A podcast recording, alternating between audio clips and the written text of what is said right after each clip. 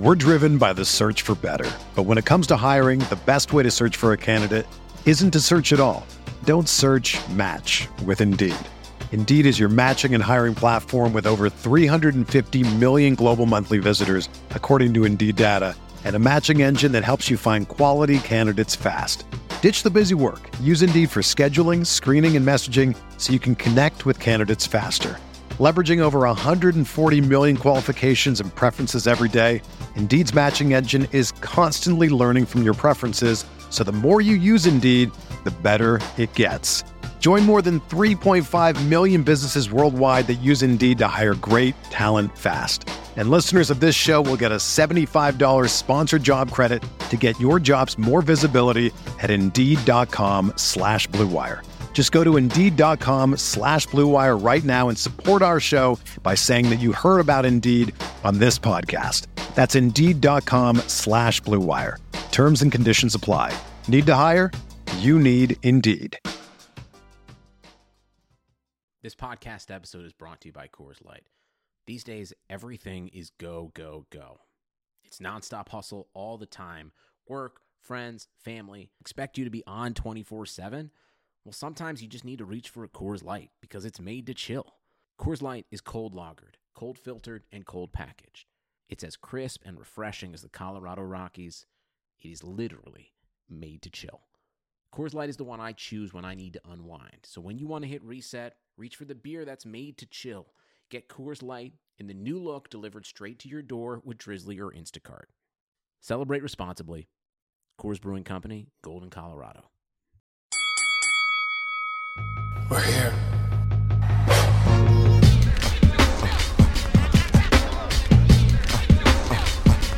I wish I could give this feeling.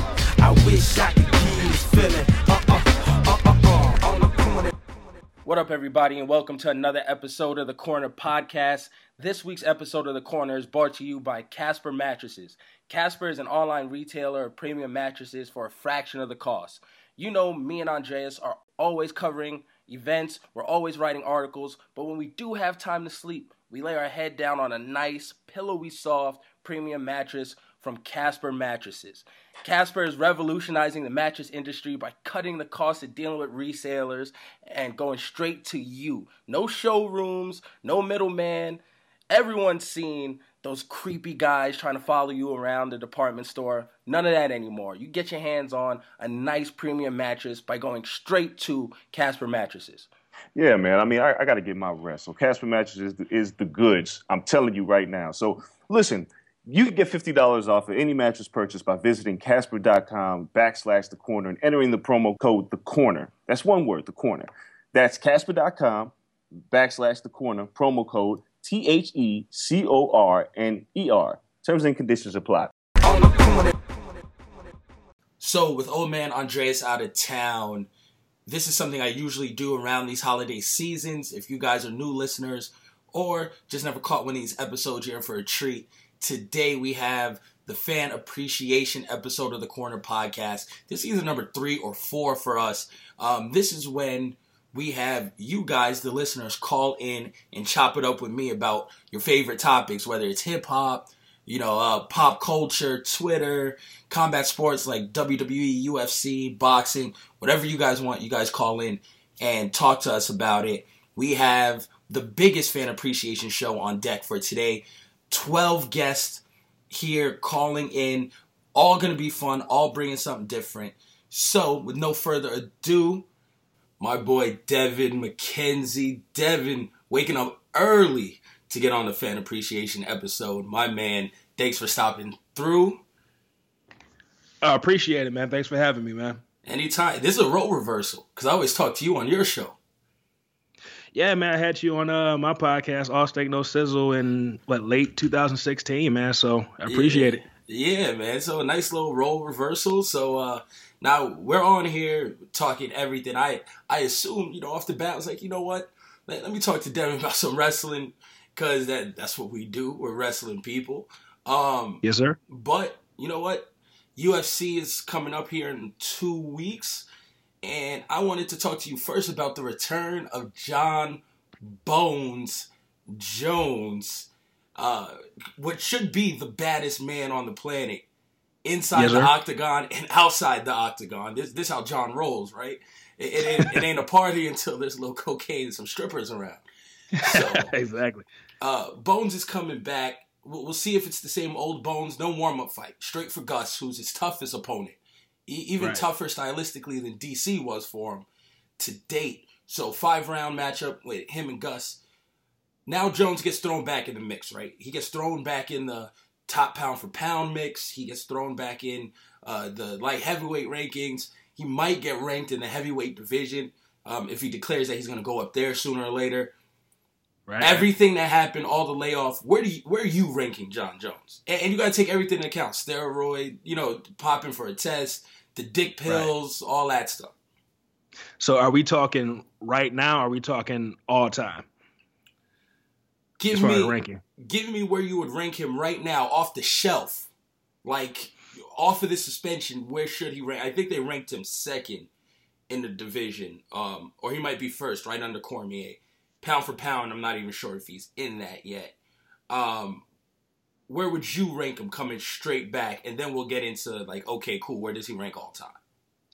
I mean, coming coming back, I think you you kind of have to rank him number one because I mean the guy to me has never lost a fight in that division. I mean, I don't really count the the Hamill fight that that was a win.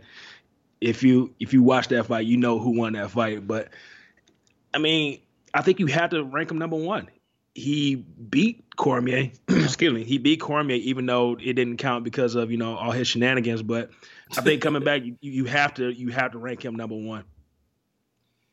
Yeah, so you obviously can't. They can't in their ranking system put him over Cormier because Cormier um, is the champion still until we get Right. the winner of this next fight. So Exactly. he has to be under Cormier. But if you can just switch around and go, let's go for the pound for pound list because that doesn't really matter. Where do you put him pound for pound rankings? Is he above Cormier? The the champ champ is sitting at one. Should Jon Jones go right to number one, figuring he has two wins against the champ champ? I, I think so. I think pound for pound, not only is he the best fighter right now, I think he's the best fighter of all time.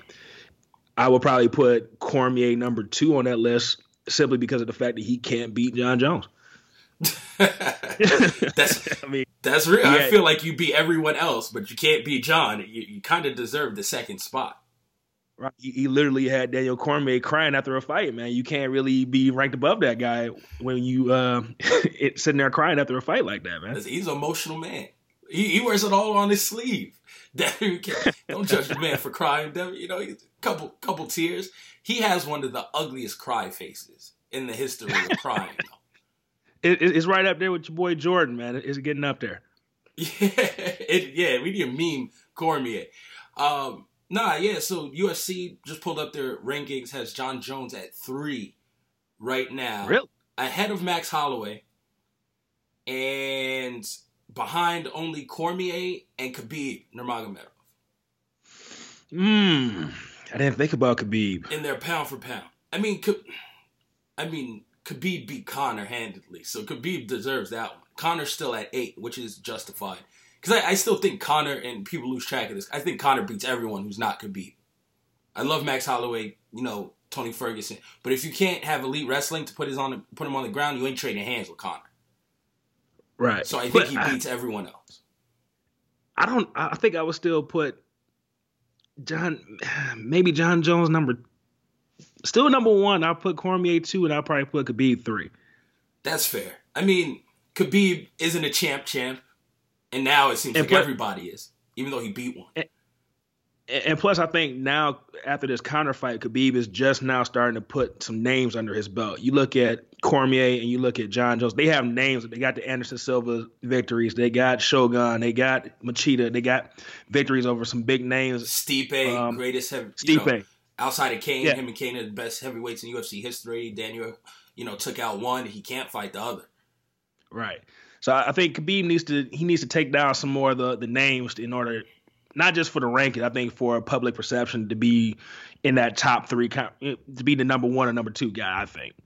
Yeah, I mean, naturally he'll probably move up to number one because Cormier is going to retire in March um, after he Exactly. catches out on this Lesnar fight. Yeah, he'll be on Fox doing commentary for WWE. Hey, I'm with it. we get to see the the dad of UFC on air. I love it. Um, Max Holloway called him the daddest man on the planet. It is the best nickname. Uh, yeah, so so Cormier's up there. Where do you rank Jon? You, you said Jon Jones still the best fighter of all time in your mind. Suspension, no suspension, everything out there. You still got Jon Jones number one. Hands down. And and that's that's what I wanted to ask you about on um on my podcast. Me and my co-host Kyle, we had this big debate uh, after Cormier beat Stipe for the championship. He was like, "Where is you know Cormier number one? Is he number one overall?" And he was saying basically, if Jon Jones had not you know done the steroids and everything like that, not been popped for cocaine, he would have Jon Jones number one overall. But he ranked him number five on his list. I'm like, well, if you got him in your top five, but you say he can't be number one because of all the stuff that he's done, why can't you make him number one? That was like the whole debate that me and him had. And I'm saying if you gonna rank this guy at all, you have to rank him number one because his resume speaks for itself. He hasn't he's not lost a fight. The closest fight that he's had was against uh, Alexander Gustafsson, and in a couple weeks we're gonna see if he can um, wash him. Or yeah. he can make, get a more definitive victory. I don't think Gus is the is the same Gus we saw in that fight. Gus has been through some stuff since then. That that yeah. Rumble jo- Johnson knockout, um, stood toe to toe with Cormier and looked exactly. good, but Cormier still, I, I, thought Cormier handled him better than Jon did. I agree, definitely agree. Even in that fight, um, man, I, if we're going straight rankings on you know who beat who, and I say this all the time, and it's you know kind of tongue in cheek, but I mean it. Then we got to rank cocaine number one. Exactly. Jon Jones number two, under cocaine, and that's easy cocaine is undefeated over Jon Jones. And then we can start ranking everyone else underneath that. Um, I mean, honestly, the guy beat himself. So I, I can I, see I how Cormier, even all time now, and we're talking all time resumes, and I understand Jon Jones is the wonder kid. He hasn't lost a fight. He beat Cormier, right? Right. And head to head means something. But when you just look at resumes, all time skills, the, the perseverance of coming back, the clean record. Because once you pop, I, I don't care, you put something tainted in your body. At best case scenario, you're an idiot. True. at, at, worst case scenario, you're a cheater. So um, it, it, it's it's weird. I I think I may rank Cormier, especially UFC. Uh, people you know still you know ring the bell for Fedor and right. they have a point, and some of the guys who competed um, early 2000s. Uh, so that in the Pride, and it was a whole different rules back to Pride, Strike Force. The, those guys had runs that were incredible. Um, Cormier is not going to have that huge fall off because he knows when the hell to get out. Right. His exactly. two losses to Jon, one loss, one no, dis, you know, uh, no contest. Now, no contest. Yep. I I think I'll go with Cormier as the best ever, just because really to to hold the belt at lightweight, beating Rumble Johnson twice, beating Gustafsson, beating Anderson Silva, right? Those, those are amazing light like heavyweights. Silva, I think, only had one fight prior to that that heavy, but still, right. counted him in this. Uh, the names at light heavyweight, um, Dan Henderson is on the resume. True. The, the light heavyweight resume is stiff. And Jon has an amazing light heavyweight resume too. Jon does not have the heavyweight resume. He doesn't have former champion not Frank yet. Mir on the resume. He doesn't yet. yet. So so today, greatest all time, eh, Stipe, greatest heavyweight in UFC history. Boom, he's on the resume.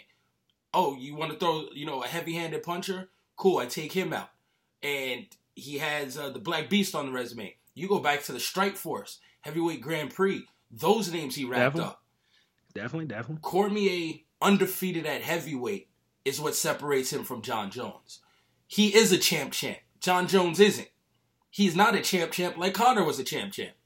Where you beat one guy, Eddie Alvarez is great, but you beat one guy, never defend the belt, right? Cormier has sure. defenses in both divisions.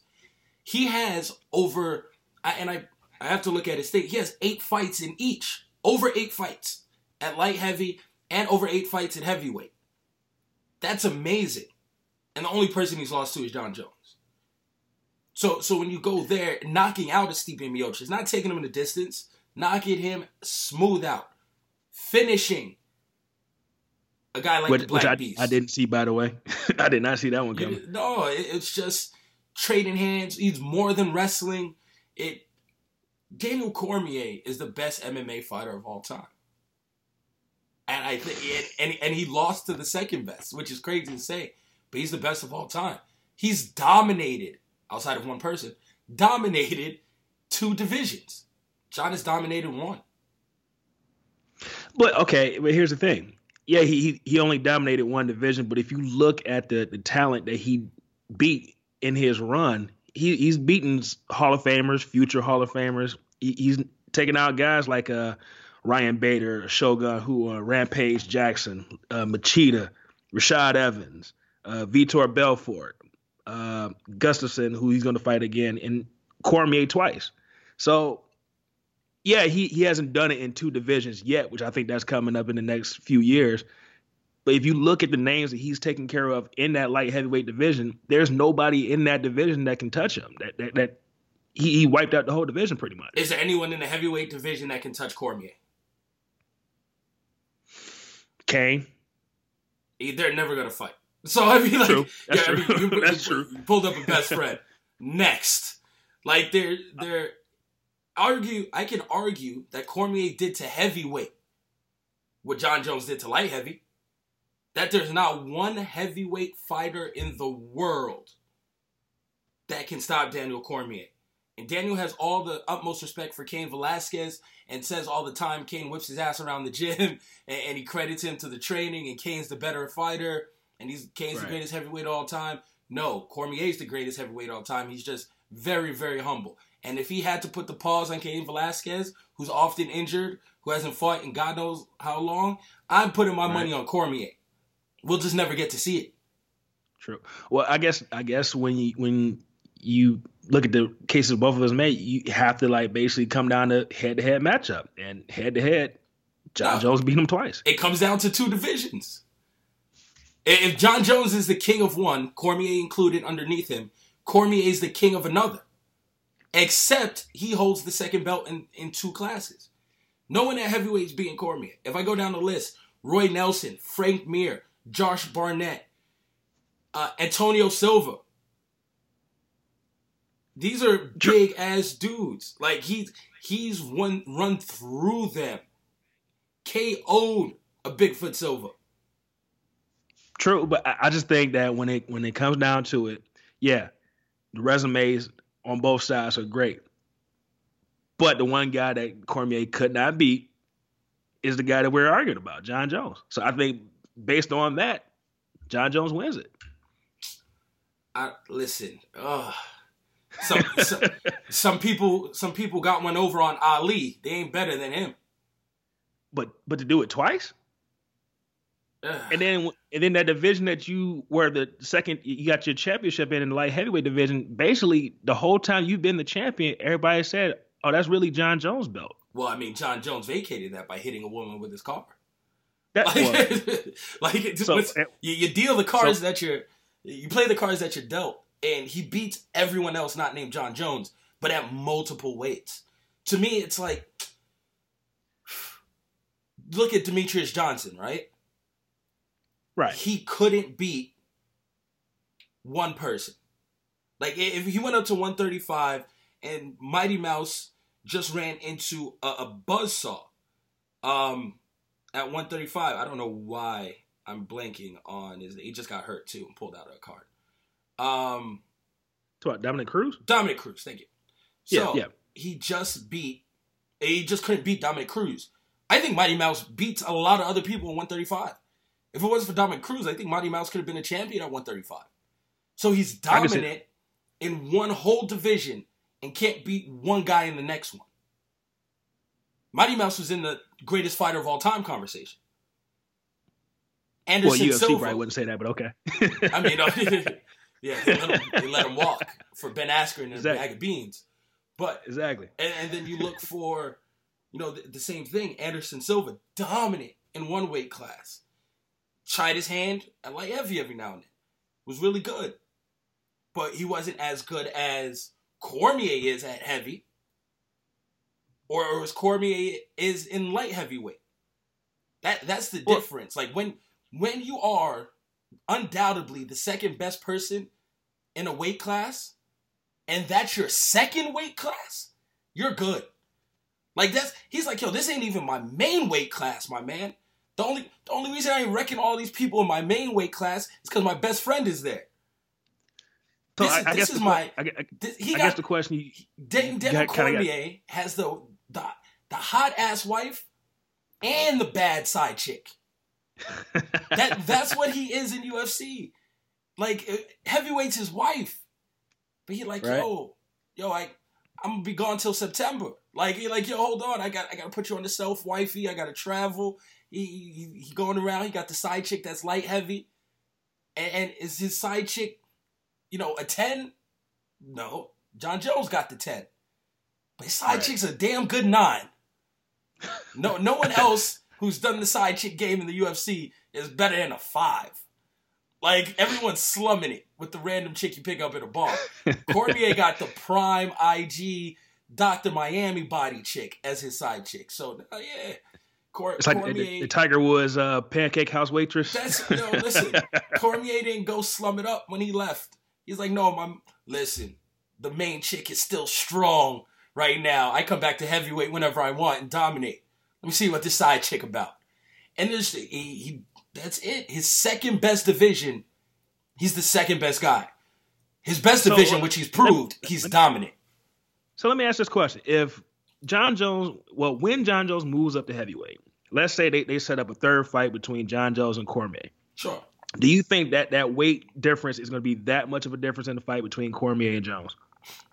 Um, no, I, I, think John Jon just puts on more muscle, but he still has that lanky frame. No, like Jon Jon's gonna look how Jon looks. Like he's never gonna look like his brothers. Like he's not gonna move up to heavyweight and be Chandler's size. Wait, so so would would Jon Jones lose to Cormier at heavyweight? No, no, no, no. Jon Jones never loses to Cormier. Like it's just not. It's not happening. so how can you wait? So how can you say that he's because the resumes and I understand head to head counts a good amount. It really does. But if you look at the overall resume of a mixed martial artist and being able to dominate one division, step into another, and come in second is better than someone just dominating one division and never trying another division. Does that make sense? Like if if no, I, I, if I, am playing basketball and I'm winning NBA championship after NBA championship, right? right? And then one year I wake up and say, you know what? The hell with this. I'm going to the NFL too. And I take my talents to the NFL and I go to the Super Bowl and lose. Damn right, I'm gonna say I'm a better all around athlete than Tom Brady, who went to that Super Bowl and won. I see your point. I definitely see your point. But uh, even you said if, if Jon Jones was to move up to heavyweight, he still beats Cormier. Yeah, and in a hypothetical, if, if Jon hypothetical. if Jon Jones wasn't on the booger sugar, he'd be you know, he'd be on an eleven year winning streak. Like I mean, it, it is what it is. It's all hypotheticals at that point. Like Jon, Jon's biggest True. biggest opponent is sobriety, and I don't think he beats him. I, I think now it's a mental crutch, and, and I think Jon will forever need that assurance of, you know what, the pressure is a lot. And um, we're at the 20 minute mark, so we'll wrap up here. Damn, we just talked all UFC, which is great. Um, Man.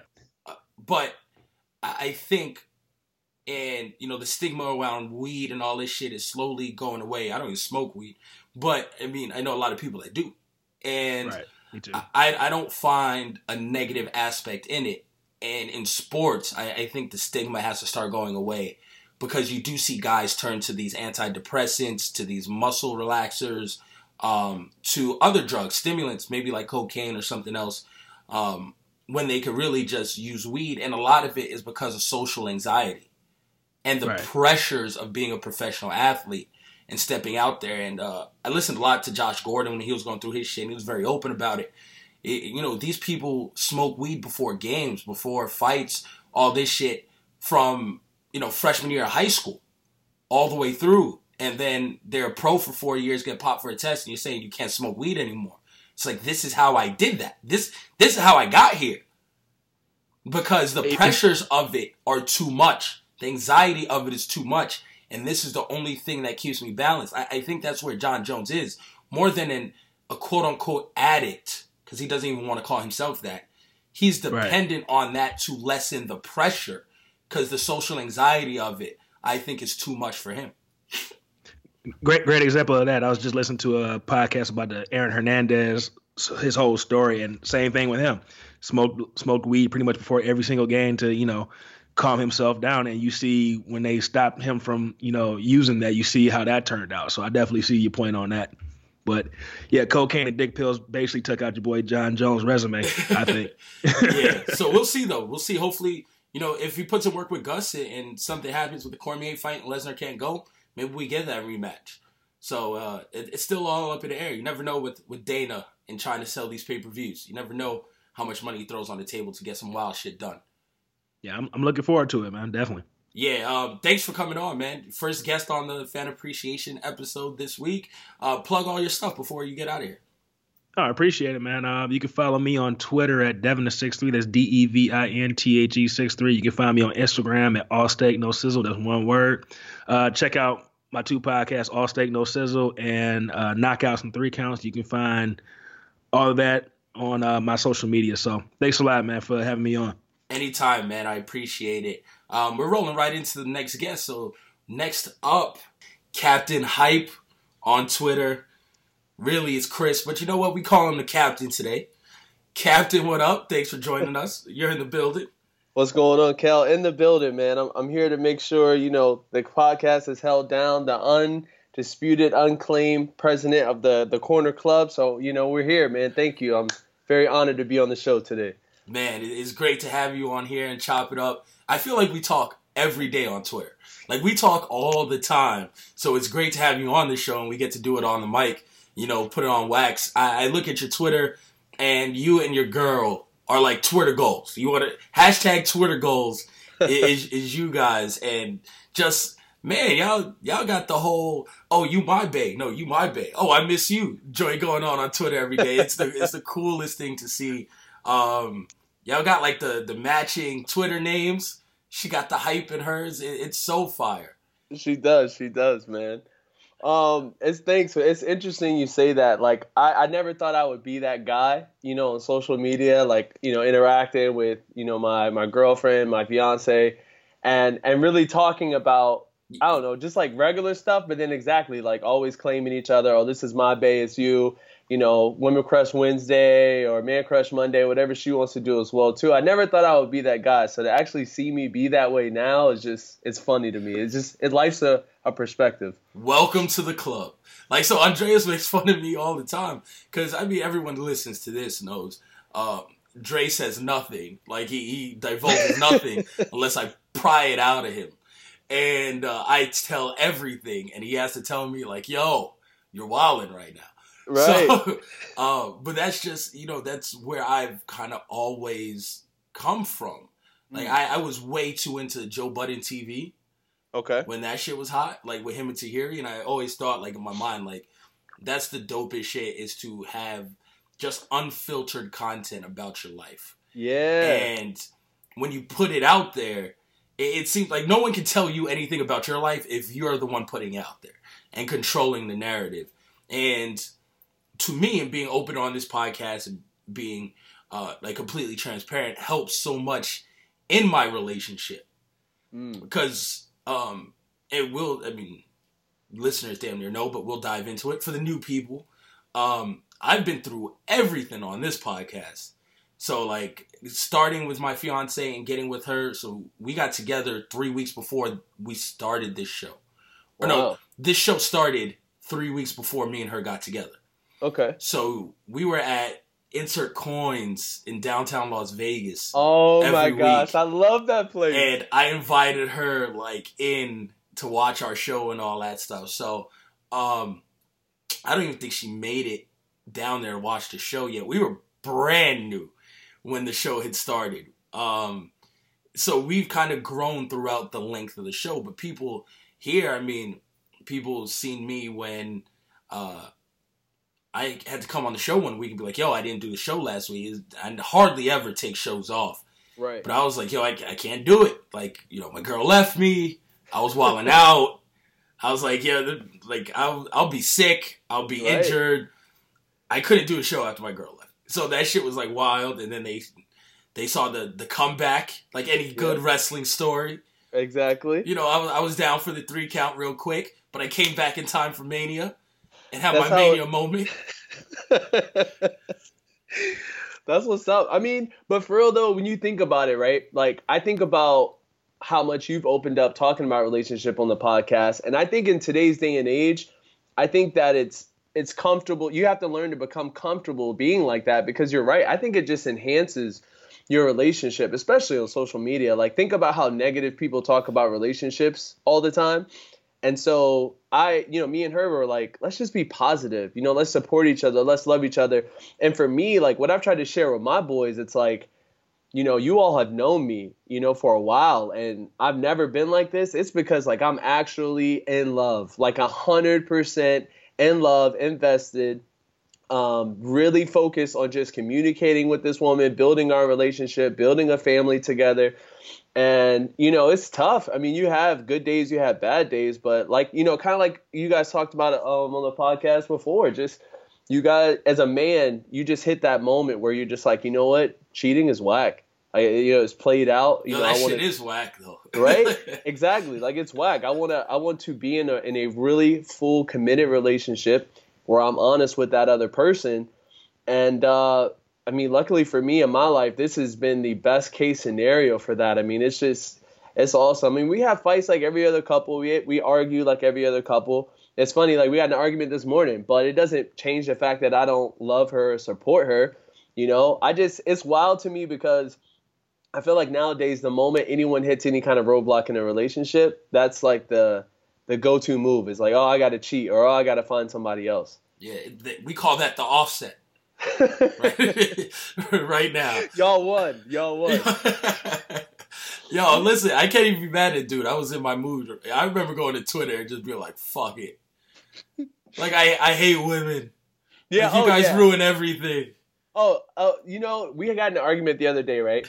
And I said, you know what's so crazy? I swear that women, it's like it's never enough. Like you say yes to one thing, and they're like, oh, so that means he'll say yes to something else. Like it starts out with something so small, like like I'll give you an example. Tomorrow we're taking our girls um, to Santa for pictures. And that's how it started out. Like, hey, on Saturday, can we go to see pictures with Santa, right? I'm like, yeah, okay, cool, no problem. Then it came into, I invited your mom, and we're bringing your niece. Then oh, it came yeah, to you, you got set up for the okey doke. right. Then it then it came to matching dresses.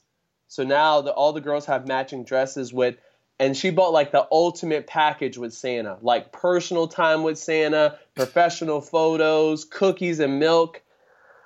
for and the as a girls guy, or for Santa? Like, yo, we ain't here to feed Santa. like, exactly, if, like I better be getting some cookies and milk too. exactly. I, that like right, and so it's like that's such a female event, right? But as the male, as the man of the household, you're being required. Your attendance is required to be there. Your participation is required to be there. Like I feel like for guys, we're gonna stand in line. We're gonna set it up. You get the picture of Santa, and then we're out. Like it's over and done with within an hour. But this is gonna be an all day event. Oh yo. yeah, literally No, all you're, day. you're gonna be walking around. At, at least we got TLC this weekend. Like you, you, Yeah. you'll oh, be Oh, yeah. all right. But yeah, nah, that's that's gonna be your unwinding moment. Cause yeah, no, you're in for it with the with the Santa Claus joint. But it is cool to see you guys. Listen, was she into wrestling before you? See, that's the key. No, she was not. So she was got- not into you- wrestling at all. Um, See, my fiance Elena, she wasn't into it either. Um, and like she she wasn't. And then we got together, and I had the show. And then I remember some of our first dates because our schedules are just crazy. I was writing from home, but her Mhm. work schedule was bananas. And uh, sh- you know, she had her daughter, and just between everything she was doing, um, it was just so wild for us to meet up that we would have to literally hang out from like 9 p.m. through like 1 a.m. So I remember just like hanging out and putting on NXT. And it was Mhm. like when Tyler Breeze and Finn Balor. So like she watched like Kevin Owens. She watched all of these people with me. Oh and wow. she was like, "Oh, what is it?" So that's what really got her into it. And then like occasionally she'll watch Raw with me. And then we started watching all the pay per views and she bring over food. And then next thing you know, we're at Mania every year. So That's it- what's it- up, man. yeah, it, it just grew like that. But they, the sneaky thing is about them, they will compromise Yes. without us asking. But then only so they could come back and ask us to do some wild shit and just be like, "What do you mean? Like I just do this for you?" Like, yeah, but I didn't have to ask you to do it for me. Like, Right. but now, like, yeah, we're completely obligated to be like, "Yeah, man, I'm gonna go chill with Santa all day." Like, I could just Exactly. be here watching like football or just relaxing, but no, no, I got to do this. So, uh, Exactly. no, You know- that's that's crazy. I love that she has all the merch with you too. Listen, so she really invested in Bald Head. It is so crazy you mentioned NXT because she would watch Raw sometimes, right? And SmackDown, but NXT really got her invested. And I will never forget laying in bed Saturday night, it was TakeOver. It was DIY versus AOP, right? In the ladder match. Yeah, And when Ciampa turned on Gargano, her mouth dropped. She almost cried. She tweeted Ciampa and she was like, I cannot believe he would do that to his best friend. And I couldn't believe how emotional she got, right? So then I got to tell this quick story. So then we go to NXT TakeOver Philly. And you know, Gargano has a championship match versus Cien Almas. Mhm. So we're there. We have great seats. And we're literally three rows behind Candice LeRae, who is Johnny Gargano's wife. And my girl got so drunk and was cheering for Cien Almas so much because, you know, she's Hispanic, he's Hispanic. She wanted to be a Hispanic champion. So she's like yelling, screaming, booing Johnny Gargano, like cussing him out.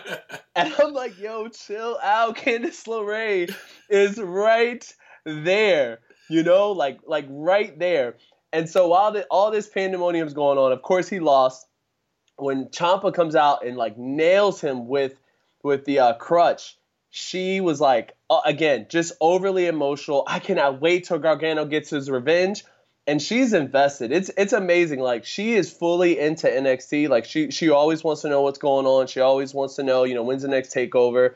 But she hates the main roster. She's not she's not a fan of the main roster at all. Like she loves uh Asuka when she went on her run in NXT as well.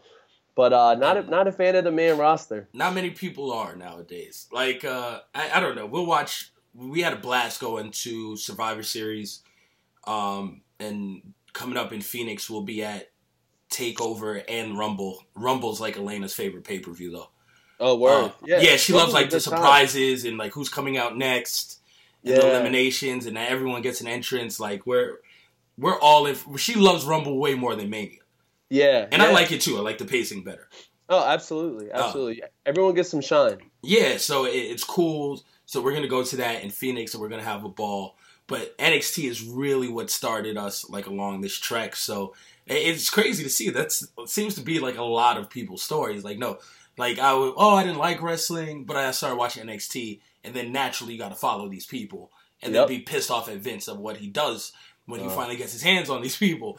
so that's that's crazy. Um, relationship wise though, kicking it back to the relationship part of this, I feel like we have a ton in common because as great and appreciative and everything as we are now to have the women we have, we both speak somewhat openly on social media, and you definitely comment on my social media when I talk about it, of past relationships going left Oh yeah. to make it so this happens. Yeah. So Yeah. you and your fiance now have kids, but separately. Yes. yes. So from Okay, so you guys are from- like us. Yeah. So both from previous marriages. Yes. Okay, you guys are just like us. So yeah, Elena has two kids from previously being married, and I have my three kids from previously being married. And then now our kids are just all together and running amok in our households. Right. It's beautiful, man. It's an amazing thing. Like, and we don't see we're in a different place to where we're not having kids together. Mm. So our kids are just our kids. Like now, Right. it's like you know, I we're all just a family. It's crazy how it works out that way. But to me, it was like you know what? It was kind of meant to be this way. And Yeah. On the podcast now, thankfully, I don't badmouth my children's mother as much, um, if at all. But you know, there was times too, like um, that I went through on the podcast, and I was like, "Yo, there were some dark days." I'm like, this is around Christmas time. Two years ago, around this time, the episodes of the podcast, Mhm. I was slamming my kid's mom, like just burying her, like I like I'm Triple H with new talent in Yeah, I 2010 think I remember. like just crushing her because of like some stupid shit she was doing. That was like our worst time, and we were going through it. And like, if I mean, uh, obviously, some people out there must have had a divorce before. Mhm. This shit doesn't happen quick. So like getting serious into my relationship with Elena and then trying to get my divorce finaled was like the hardest thing.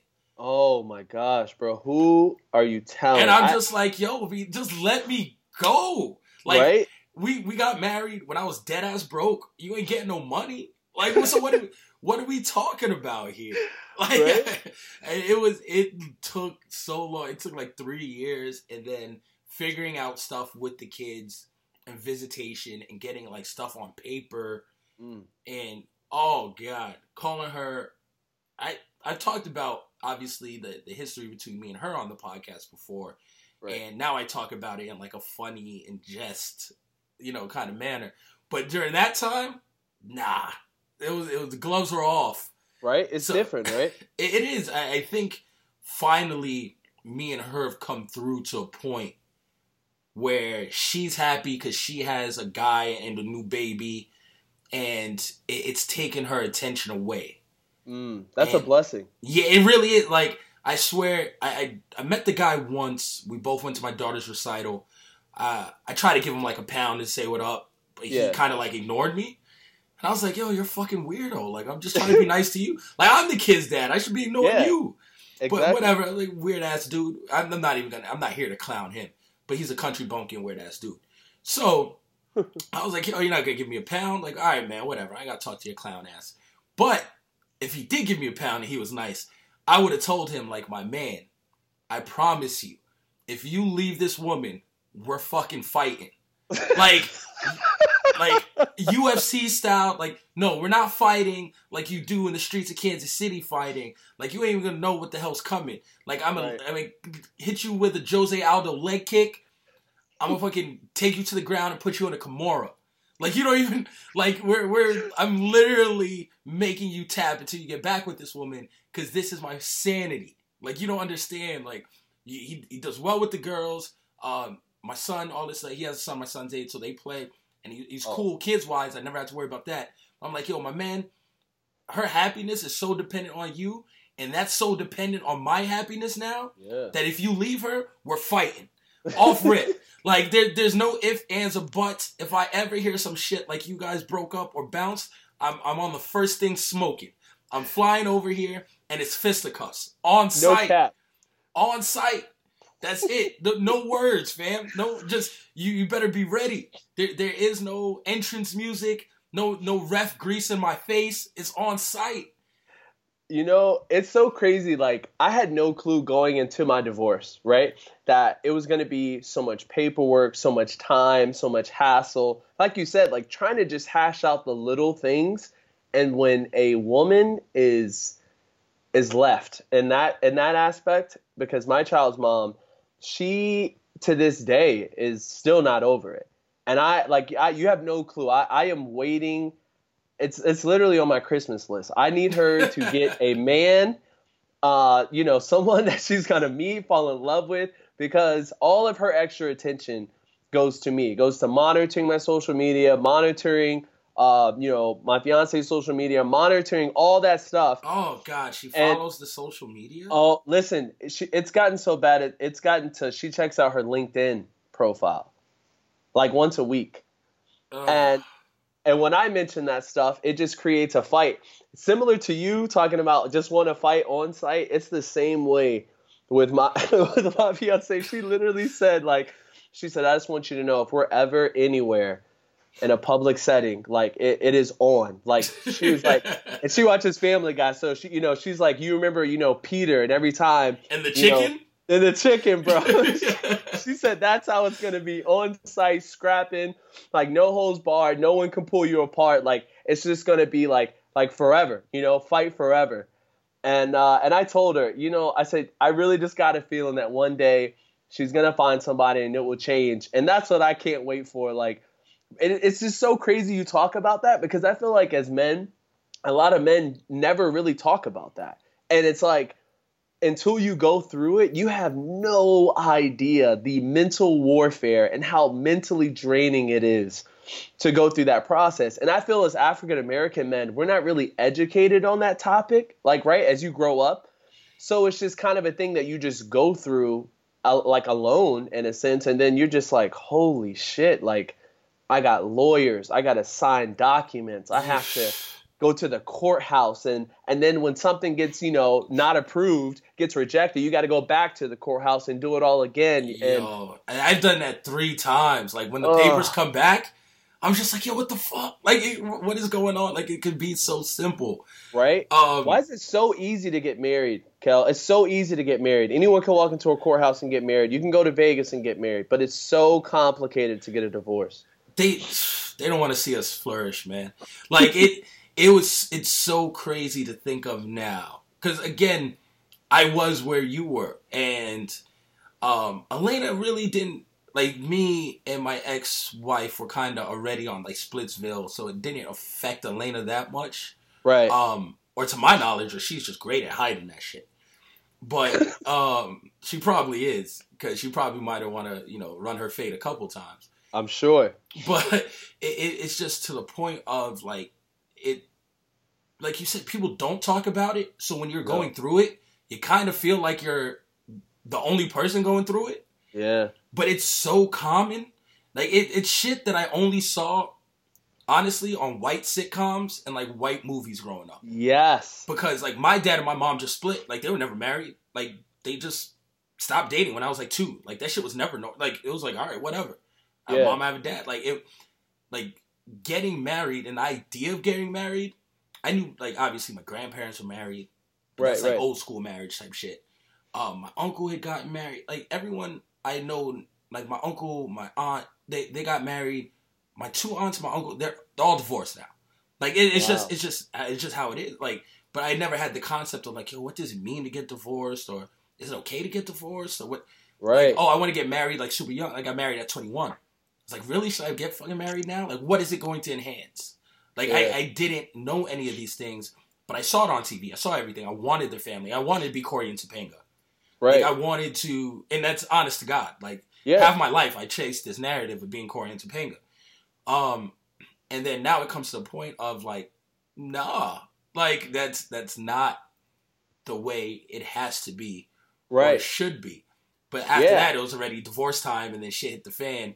And it, it, it was crazy because that everything is pro wrestling, right? Like right a right divorce everything is wrestling a divorce was like my entire relationship played out like the rockers.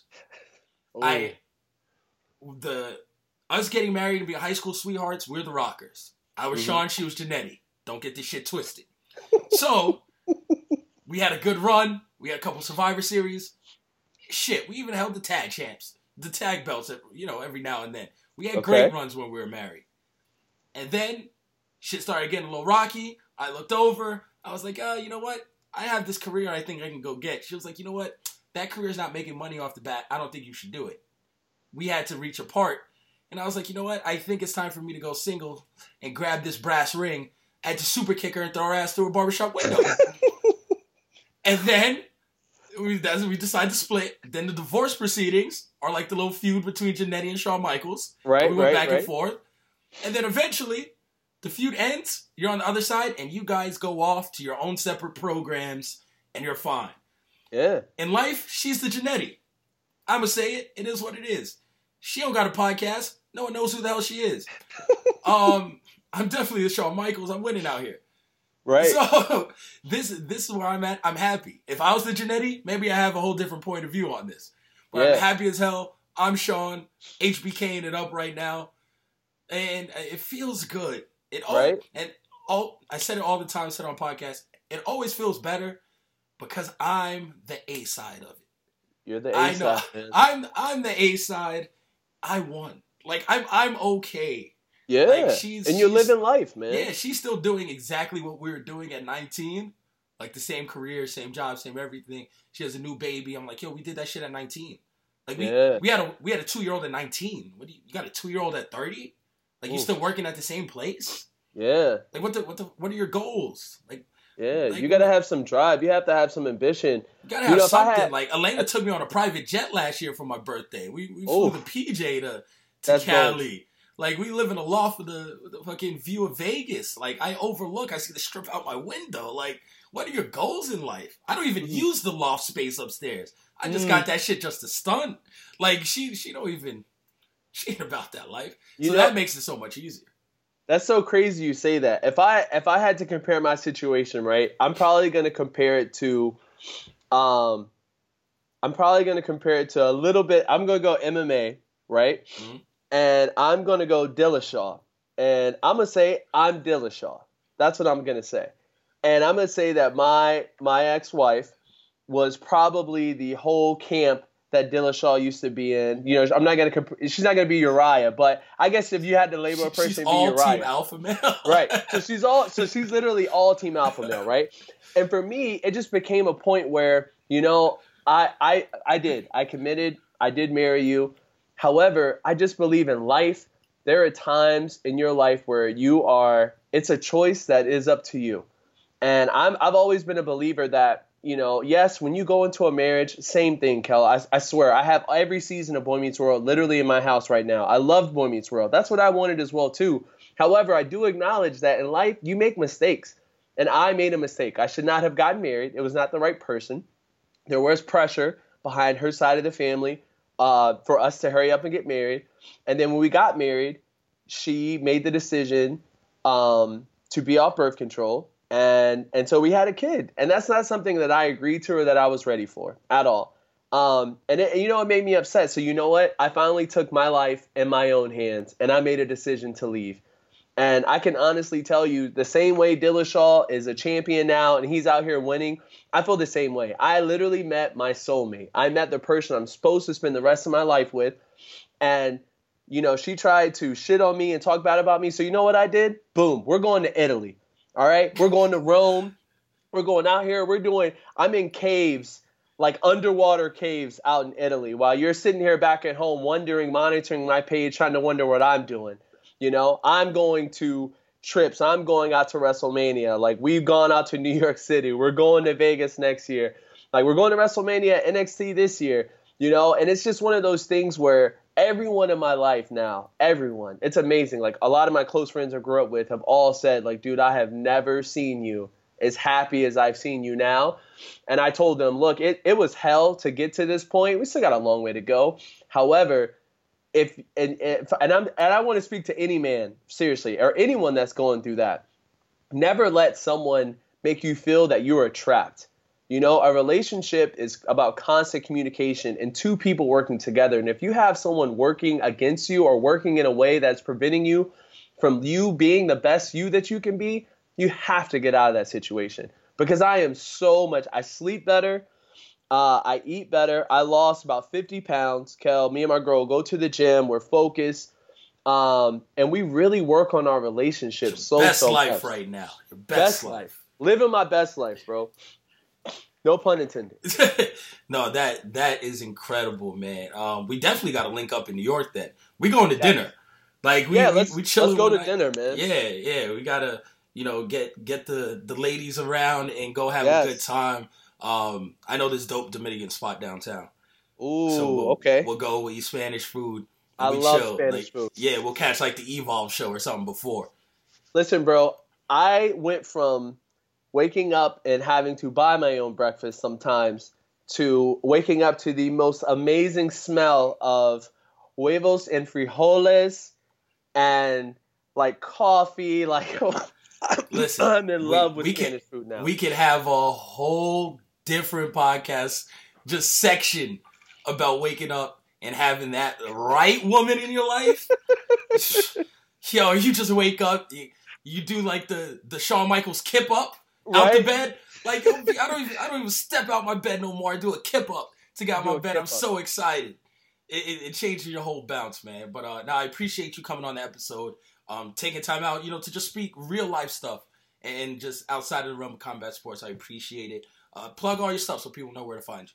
Uh, yeah, you can find me on Twitter. It's at Captain Hype. Um, it's the same on Snapchat, Instagram as well too. For all the ladies out there, my my woman has my password and has everything to my account. We share everything, so please don't be disrespectful. Be respectful. But uh, follow me on Twitter. I'm big into wrestling. Everything else. Uh, Kel, thank you so much, man.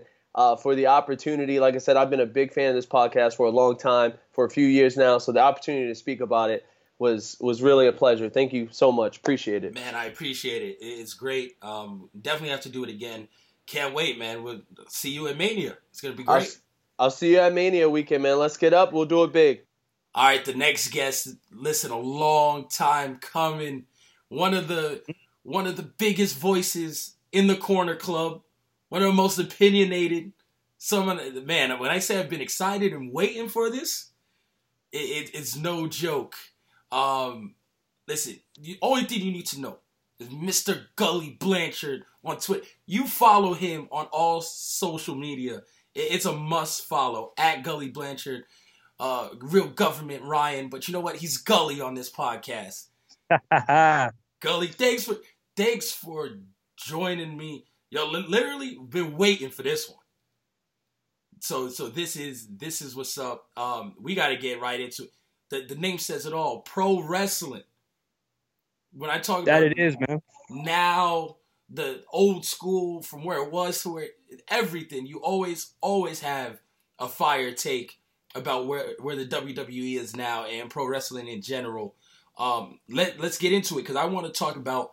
I I've already done a lot of the recaps. Of the, you know, I've done the TLC preview Yeah. with someone. I, I've done okay Becky Lynch and all this stuff. With you, I want to talk more general. The product itself, the company itself, and, and we'll go back a little bit from the Roman Reigns announcement, which kind of was a shocker, right? Yeah. To okay, they had all of this. th- Their past four years were planned out for Roman Reigns. Probably planned out another Mania push through this year with him, and it all stops, and they got to redo everything. Have you liked how they've handled it since the Roman Reigns announcement? I think that this the Roman Reigns announcement, um, Roman Reigns, if nothing else, gave fans something to talk about. They gave fans, um, it was a polarizing topic either way. Either you loved Roman or you hated Roman. Uh, I liked Roman. Um, Roman's promos were getting better, uh, but I I thought that he was everything you look for in a WWE champion. Like it's very very hard to get guys that have all the all the boxes checked. For example, I think Reigns was a better in-ring wrestler than say some of the best champions of all time, uh, such as your Austins, your Hogans, uh, even Rock. I don't think I think Rock uh, was great on the mic. I think he was about average in between the ropes. But I think Roman had great matches with everyone he stepped in the ring with, guys like AJ, guys like Cena, guys like he had great matches with guys like Finn or you know with Cesaro. Roman really never had a bad match, and I, you got to think I'm putting all those names out there, and I'm excluding Rollins and Ambrose. I yeah, think what I mean the AJ Styles feud and the brief feud in those matches, it was like street fight, was amazing. Yeah, the match they had at Backlash was incredible. Uh, I believe it was post 33, if I'm not mistaken. I think what Roman did, Roman covered up a lot of flaws that were internally within WWE from a character development standpoint, because no matter what, you could always funnel everything to Roman. If you had an issue with the way that the, the product was being booked, well, we can just blame Roman. If you have an issue with, you know, Dean Ambrose not turning heel, you could just blame Roman. Yeah, if you have an issue with, you know, Carson Wentz having a fractured vertebrae, you could just blame blame Roman. No matter what it was, you could blame Roman for everything. And I think this him going out exposed how how negatively Brock Lesnar has impacted the company in the last four years, in the sense to where it felt like every year since WrestleMania 31, this was going to be the WrestleMania that Roman finally finally got the finally got the big you know finally slayed the giant so to speak. Mhm. You know, it was supposed to happen at 34 and it didn't. And it was a perfect thing. There was only so many perfect opportunities for Roman to get that belt from Brock. The reason why I think it's tough for the company now is nobody matters. And I've said this a million times. I know we've talked about this before on Twitter and on the podcast. I believe this is the best in ring product WWE has ever had in between the ropes. But I think the challenge is none of the characters outside of Becky Lynch matter in 2018. There's not one male wrestling character that I think fans are clamoring to see. Well, I like this heel Daniel Bryan, like I'm a vegan, I'm better than you roll. Um, yes. But this is still young, so you're right. This is still new. They got they have time to mess this shit up. So yeah, it's for me. My challenge is like, Kel, when we were kids, you wanted to go see Stone Cold Steve Austin at mm-hmm. a WWE show, and I think now the WWE brand has become such a thing to where you're not going to a WWE show to see Seth Rollins. You're going to see you're going to a WWE. Sh- I'm sorry, you're not going to go see Seth Rollins at a WWE show. You're going to a WWE show to to see Seth Rollins, and those two things are extremely different, and it, it exposes a lot of weaknesses and flaws that they have in their current product. Their product right now is is in the ring as best as it's ever been. For example, you know Finn and Drew McIntyre should be a great match. McIntyre was someone you know, when you're a good champion and a champion that can develop a lot of different guys around him, for example, Austin helped make Rock. He helped make Triple H. He helped make a. He helped solidify Foley. Lesnar really hasn't made anyone better, and I think that's what the best champions do. And a lot of people, you know, he. I just don't like the fact that you have a guy like Joe who had such a hot thing going into Great Balls of Fire, and was squashed with one F five. and Joe's never recovered. Braun's never recovered. So the I Braun one was the worst. The, a lot the, of flaws in the company. Yeah, the last Braun one was probably the worst because it looks like he he had all the momentum in the world, and Brock just wrecked him. Squash match. Yeah. And I think what's tough is if you look at every one of these Lesnar matches, and it's one common theme. Lesnar comes out, he does the Beast Incarnate thing. The guy gets a little bit of offense, and then like Lesnar hits three or four F5s that the guy either counters or kicks out of. But then out of nowhere, Brock just kills the comeback with one F5 and the match is over. Yep. That happened with Daniel Bryan. That happened with AJ. That happened with all these guys, and it just makes those guys look don't look credible leading into the weeks where they're now responsible for driving ratings and driving the houses, and it shows. No, I, I agree. Um, it, to me, though, it's a better cycle than the five minute max time limit matches he was having. Yes. Um, we at least broke out of that. It seems like every time he starts training for the UFC, he's more and more willing to go longer in matches. Mm-hmm. So I, I like that a lot more than the other version of Braun we saw as champion. Let's say even his last title reign. Um, the the past year of of Brock, excuse me, is, has been really good. It's just the title not being on Raw every week has killed Monday Night Raw. Absolutely, because a bunch of people have nothing to fight for. Like I watch, like you said, uh, I, I watched SmackDown. Me and me and Dre just went to SmackDown on Tuesday. It was here in Vegas, and we went last second. Um, you know, some of our connects, our, our boy with WWE was like, "Yo, you guys want to come?" We looked at each other like, "Yeah, let's go." So we, yeah. we went down there and we went. And the first thing I said was, "I'm going to see the man," mm-hmm. and that's why I went to SmackDown. There's yeah. there's nothing like that on Raw. There, there's no one that gives me that feeling. I, I feel like if given opportunity, a Finn Balor could, because I've, I've gone to NXT to see Finn Balor yeah. before, but it's just main roster. They don't let him do it. Um, there, there's, I mean, the Kevin Owens of the world. I, I, I went to see them. Just none of these big brutes, and I understand where Vince is coming from. I understand his history. I understand he loves them. And someone I was talking to earlier on the show, one of our guests mentioned, and it was a great point. We haven't had one of these monster guys be a star in a long time.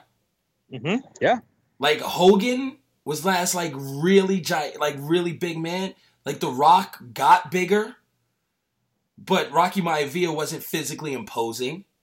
Mm-hmm. Stone Cold Steve Austin wasn't physically imposing. Bret Hart, no. Um, John Cena wasn't the biggest guy in the company. He was average build for what they were then. Yeah. Like these monsters among men, these super physically imposing guys, they don't take off anymore. This this isn't a carnival show. People want stuff that's relatable. We are reality TV. We are, you know, Instagram and, and Twitter. We want people who look like us and are able to talk and always communicate on social media and give us what we want. Which is why being the elite is so huge. It's just a bunch of guys who do the same shit we do every week and just having fun. Yeah, and I think one thing, especially with this era, and it, it's tough because I think they started this when I want to bring this back a couple years ago. I think they started this idea of giving a part timer a belt when uh, Rocky took the belt off Punk at, at uh, Royal Rumble, and they liked the idea of having that mainstream WWE champion walking into WrestleMania, and I think they're paying for it now to where. I don't even mind Brock's schedule. Like I'm not one of these guys who's like, oh, part timers shouldn't be in the company, this and that. I get it. Like Brock's a draw. Although I, I do, and I don't know this enough, I'd love to find out more information. I am interested to see what, from a monetary standpoint, Brock does to move any sort of numbers. I, I don't know, but I'd be interesting to see. I'd be interested to see. But we were trained as fans because at the end of the day, we're all trained watchers of WWE product, no matter what anyone says. That's what a fan is. We were trained to, you know, every week these guys or girls are fighting for something. And I think when you don't have that, there's no incentive to watch Raw. And I think now more than ever, there really isn't as much of an incentive for WWE to put on a good product because, again, I go back to when we were kids, Rock and Austin fought at WrestleMania 17, and their goal was to get you as a consumer to spend 50 to 60 bucks for three hours. Yeah. Every four weeks. And I think now with the network, truth be told, like I'm about an hour away from where I'm standing right now to the SAP Center in San Jose.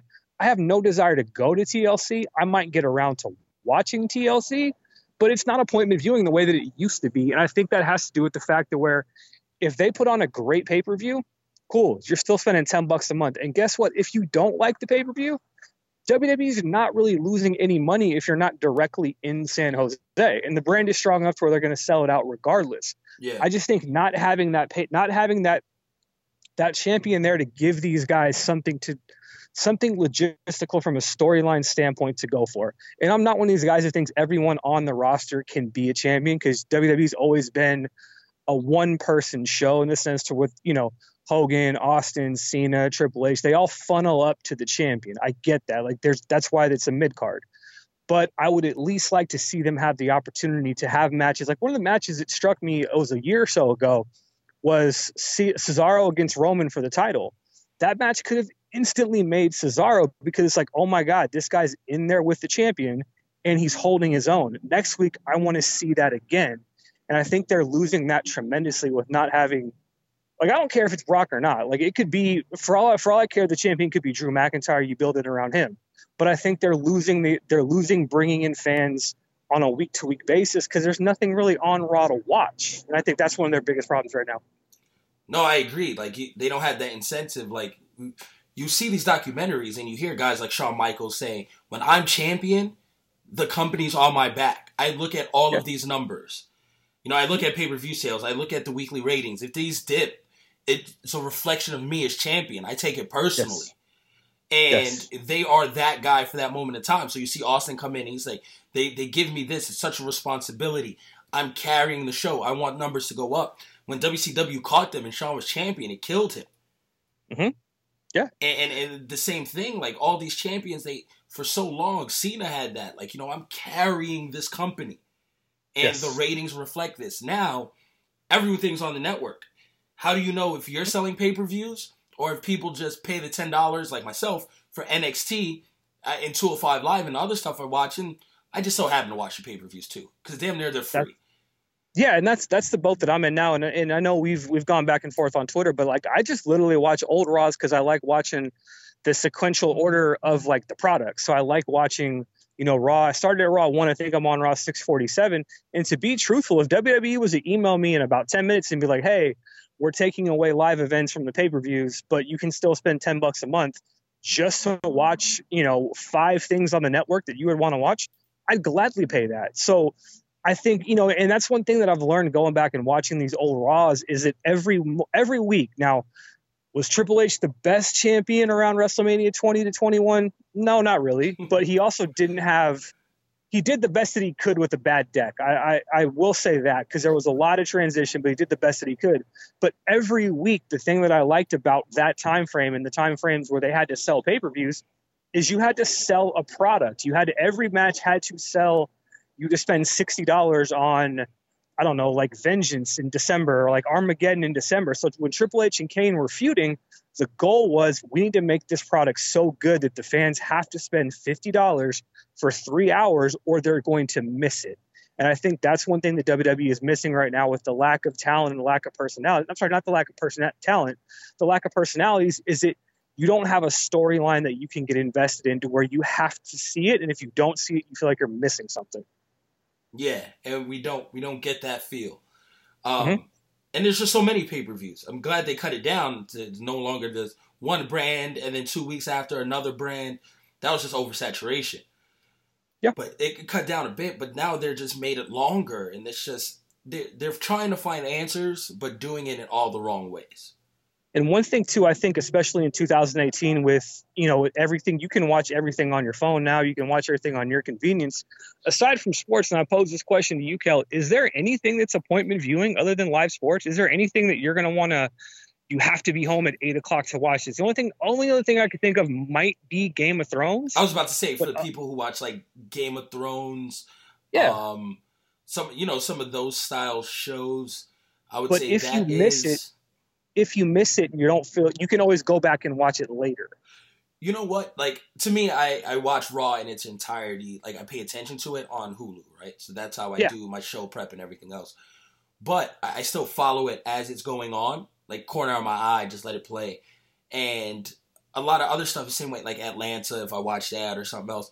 Because i don't watch it necessarily for the show and like i feel like i'm missing out but i do it for twitter because I yes. enjoy okay, watching some things, whether it's sports related, whether it's I don't know, fucking Trump clowning or some shit, mm-hmm. or you know, Twit or Kanye, you know, releasing his album and flying people to Idaho or Wyoming or where the hell that is. Yeah, like, there, there's still some like stuff that where where you see it.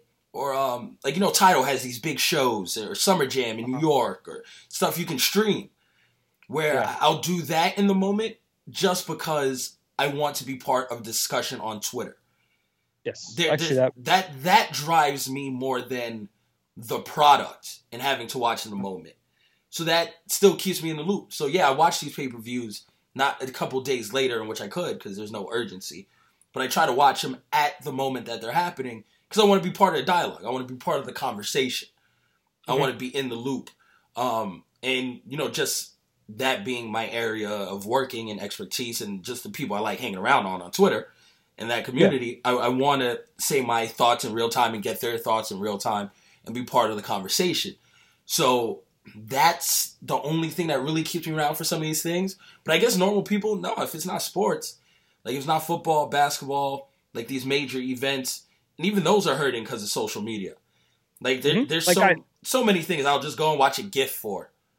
Yeah, that and that's where I'm at with Raw for the most part. Like for example, that Buster Douglas 30 for 30, I was like, okay, like I'm gonna miss that for I, I can't even remember the reason why I was gonna miss it, but like I know I can just get on my ESPN Plus and watch like 30 minutes of my on my lunch hour, 15 minutes on my two breaks or something like that. And I think that's where that's where we are from a TV television standpoint in 2018, with the exception of like a couple things. I think live sports being one of them, and but I think that's where Raw's really struggling to where there's nothing that's gonna there's nothing that's happened on Raw that's made me want to stop what I'm doing at eight o'clock, and I'll, okay, I have to see this, and I think that's where that's where like if you told me that Finn Balor was to wrestle Cesaro and the match mattered I'd probably try to stay up till about 11 to see what's going on. But I think that's one of the challenges they have is that nothing matters enough to get you to stop what you're doing and watch the product because the product isn't selling you anything on a week to week basis where there's incentive to watch next week. And I think that's where they're really struggling. I think Roman was sort of the bandage that kept all that together. Um, I, I, honestly thinking we're not going to really understand the greatness of Roman uh, for a long time. And I, I would compare this in a sense to you. I know you're a big Yankee fan. To me, Cena was the Derek Jeter of this, to where he was he was just always there. Like mm-hmm. Cena, I think was criminally underappreciated for the later end of his career. I think WrestleMania 20 through 24 wasn't his best work, but at the end he was there week in week out. His stuff was good, and I think as fans we got spoiled to the matches he'd have with Cody Rhodes or Zack Ryder that were really good in the ring And I think now we're starting to see the effects of Cena not being there. The same way that whoever took over shortstop for Derek Jeter after that, he was always going to be, well, he's not Jeter. Yeah. Or, you know, whoever takes over for the Cavs now is okay, like Collin Sexton, he's always going to, in a sense, be compared to LeBron. And I think Roman was compared to Cena in the sense to where, hey, as long as the fans are making noise, we don't have to worry about presenting anything sensible. And that's where they got to with Cena for so long, where the fans were just reacting. And I think we we got really spoiled with Roman because of the quality of work that Roman would put in on a week to week basis. But it's showing right now to where there's no real incentive to watch. No, yeah, I, I definitely agree. That's and, it's sad, but you're only as good as your top guy. Yeah. And right now, their top guy, and the problem is the past couple of years has been non-existent.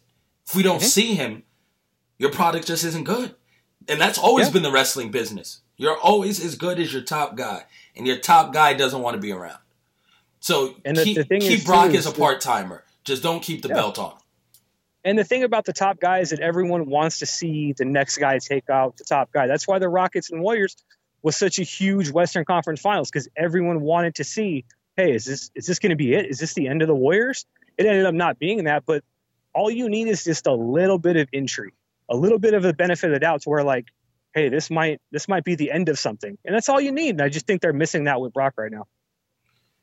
No, I, I definitely agree. Um, man, we could talk about about wrestling all damn day. Uh, I'm glad you came through. Definitely got to have you on again. Um, Yeah, let me know. yeah, whenever one of these times like Dre takes off gallivanting across the world, like he often does, uh, I'm gonna hit you up. We'll do a whole episode. Okay, yeah, cool, man. Let me know. I've been trying to get him on my show for a while, but yeah, man, when you guys got time, let me know, and uh, we can definitely do it. Yeah, plug everything. Let everybody know where to find your stuff. I, um, yeah, so I am on Twitter at Gully Blanchard, G U L L Y B L A N C H A R D. A lot of my tweets are me live tweeting the uh, Monday Night Raws that I watch with a, a, a charismatic sense of humor, a dry sense of humor per se. Um, so uh, yeah, you guys check that out. You can check out my podcast at Gully Blanchard, which is G U L L Y B L A N C H A R D. Um, search that on iTunes, Spotify, Google Play, wherever. Try to put out a show once a week. Um, yeah, man, uh, Kel, this has been something I want to do for a while, man. So I really appreciate the platform, man. Thank you guys very much. Anytime, man. It's always open to you. Thank you for following us and you know showing us love. So we appreciate it, man. Uh, and once Yeah. again, we got to do it again soon. Sounds good, man. Have a good rest of the day. All right, my boy Ant Anthony Kennedy. What up? Thanks for joining the Corner Podcast. Uh, man, I appreciate you being here. Always love getting another wrestling fan in the building. Nah, I appreciate you having me on. I feel like it's been a long time coming. You know, I used to hang out with y'all, you and Andreas Cage side at UFC, and I'm just glad, like, yo, I finally made it to the big time with the boys. I'm telling you, man, it's definitely been a long time coming. These are conversations that always happen in the back of like the press room and everything. People think we go to like these these big events and actually just talk about the event the whole time. Like we we don't pay attention to it really until like the third to last fight. The rest of the time we're eating and talking about pro wrestling. oh man, I miss the food UFC used to just put out. That UFC, say what you will about the way Dana White runs his organization and being a MAGA fan, he know how to cater people. The food, the desserts, all that. Oh yeah. Open bars. Oh my god. And then now at T-Mobile, it's uh the food vouchers. So we just crush Shake Shack. Man, see, why you telling me this? so they just give us like 40 50 dollars in free food we're buying shakes cheese fries uh, Okay, I- okay, okay, okay. Man, stop rubbing it in. everything I, need- I Oh. get it. I need to get on my grind. Get back in this. on the on the free 99 uh, but no Ah. you're, you're here to talk about wrestling we're gonna talk about wrestling and we're here specifically to talk about new japan because you know me and Dre love New Japan. We love the indies. Uh, we try to touch on it as much as we can, even though you know the WWE takes up so much of the show a lot of times, and that's what a lot of people happen to watch. Yeah. Um, well, listen, we we talked about this a little bit before. Um, the WWE has record low numbers now, so something something has to change sooner or later. Vince has to look and say, you know what, our best product is NXT maybe people want actual pro wrestling and less sports entertainment. See, I, I feel you. You're very hopeful, and I get where Ed- Andreas is uh, uh, He's a cynic. frustration with Yeah, no, no, that's comes from. But the problem is, is that it's not just Vince McMahon. There's this douchebag named Kevin Dunn who's been hand in hand. He's he goes back to the old Capital Sports days, the WWWF. He worked for Daddy Vince McMahon, and he's on there giving it. For some reason, I, I don't understand. It's 2018. There's this youth movement in front of the camera, but behind the camera, you got Kevin Dunn with his antiquated ideas of uh, who can be a star. He he doesn't like Sasha, which I don't get. He doesn't doesn't like Bayley. He, they're not cute enough. Um, they they he perpetuates who can be a star. Like he sees the Roman Reigns, he sees the Elias, but you know. Uh, Finn Balor, he doesn't like his accents. He's small. He's short. Uh, Daniel Bryan, he wasn't a big fan of him. So it's just it's more than Vince McMahon. And I know people are are holding out hope that Triple H, once he gets control of the company, um, things are going to change. But the thing is, like, yeah, he's running NXT, but NXT isn't the main brand. You got to remember that. We just This need is- it to change a little, though. Like you, we don't need them to reinvent the wheel because he can't do that, right? There's shareholders, there's other people in place, and listen, and Vincent and his boys up top, they're getting a little long in the tooth. So if this is the NFL draft, they're on the clock. right. So like when when you know the turnover does happen because it's you know Father Time is undefeated. True. It's not going to change that much. I've given into that. Like it's not But going to change that much. It just has to change a little. You have to recognize that these guys do have a history, and that's the one thing Vince and, and his boys have always been stubborn about and hate to do is they want to feel like they created every wrestler. Like they created Yes. CM Punk. CM Punk was CM Punk when you got him. Paul Heyman, thank God, kept some entities of CM Punk, showed you, and then you let it rock. But same thing with Daniel Bryan. Like you damn near ruined Daniel Bryan, but he kept a little bit of himself and rolled with it and, until the point where you couldn't deny it. Becky Lynch is on that role now. It's like sooner or later they want Charlotte. yeah, and they, they want Charlotte. They want Ronda. They, they sooner you got to slap them in the face with something so damn great for them to roll with it. If not, they're going to try to reinvent the wheel for no damn reason. I, I think as long as that's the only thing that changes, acknowledge what people did in NXT. Acknowledge that Asuka had a dominant streak in NXT. Acknowledge that Finn Balor carried that brand for a year and a half. It's to the point where it seems like they're ignoring it. Like they want to say, okay, this guy is here. We're recreating something. Oh, Finn Balor, the Demon King. Why? That that wasn't the gimmick. I'm not so mad about that because you know the branded purposes. What I'm mad about is is that they, they want to tell us the story that the Demon King can win, but the regular old Finn Balor, well, he's beatable, and which it's it's not a bad thing because I like making oh when the Demon King comes, this dude can beat almost anyone, but. it- It's still like okay. Outside of that, the dude is talented. Let him work on the mic the, here's the the big fallacy of everything is that they have their ideas in their head of who a star is. But if you look at it, you look at Bruno Sammartino, Hulk Hogan. Those are the only successful, big, larger than life characters. and Andre. that- okay, Andre, yeah, but I mean, he went from town to town. He really wasn't the the territory mainstay. He went from Yeah. territory to territory. But I mean, Hogan and Sammartino. You look at Austin. Austin was what six four. 240 maybe yeah. you look at the I mean, rock okay, Austin, Austin was a big ass dude for a sec. He got popular when he got smaller. Right. Right. I mean, The Rock, uh, maybe The Rock. You look at John Cena, he's not that big. I mean, he's swole and yoked up, but he's, like yeah, he's not the 6'4", 6'3". giants that they're trying to push now. The Braun Strowmans, the Right. Like, he- Shawn Michaels, Bret Hart. The- yeah, they Bret Hart was smaller. a huge international star. Shawn Michaels, they decided to build a company around a guy who was, what, six feet tops, 210 maybe? and he forced their hand though. Like he, Yep. that that was the case. He forced their hand. But you're correct. These these monsters, these big shows, these great Khali's, these uh Kane's, see him in the air. Undertaker. Like you you Undertaker's probably the most successful. Yes, true. And it had nothing to do with being a big guy, all to do with the gimmick. Right.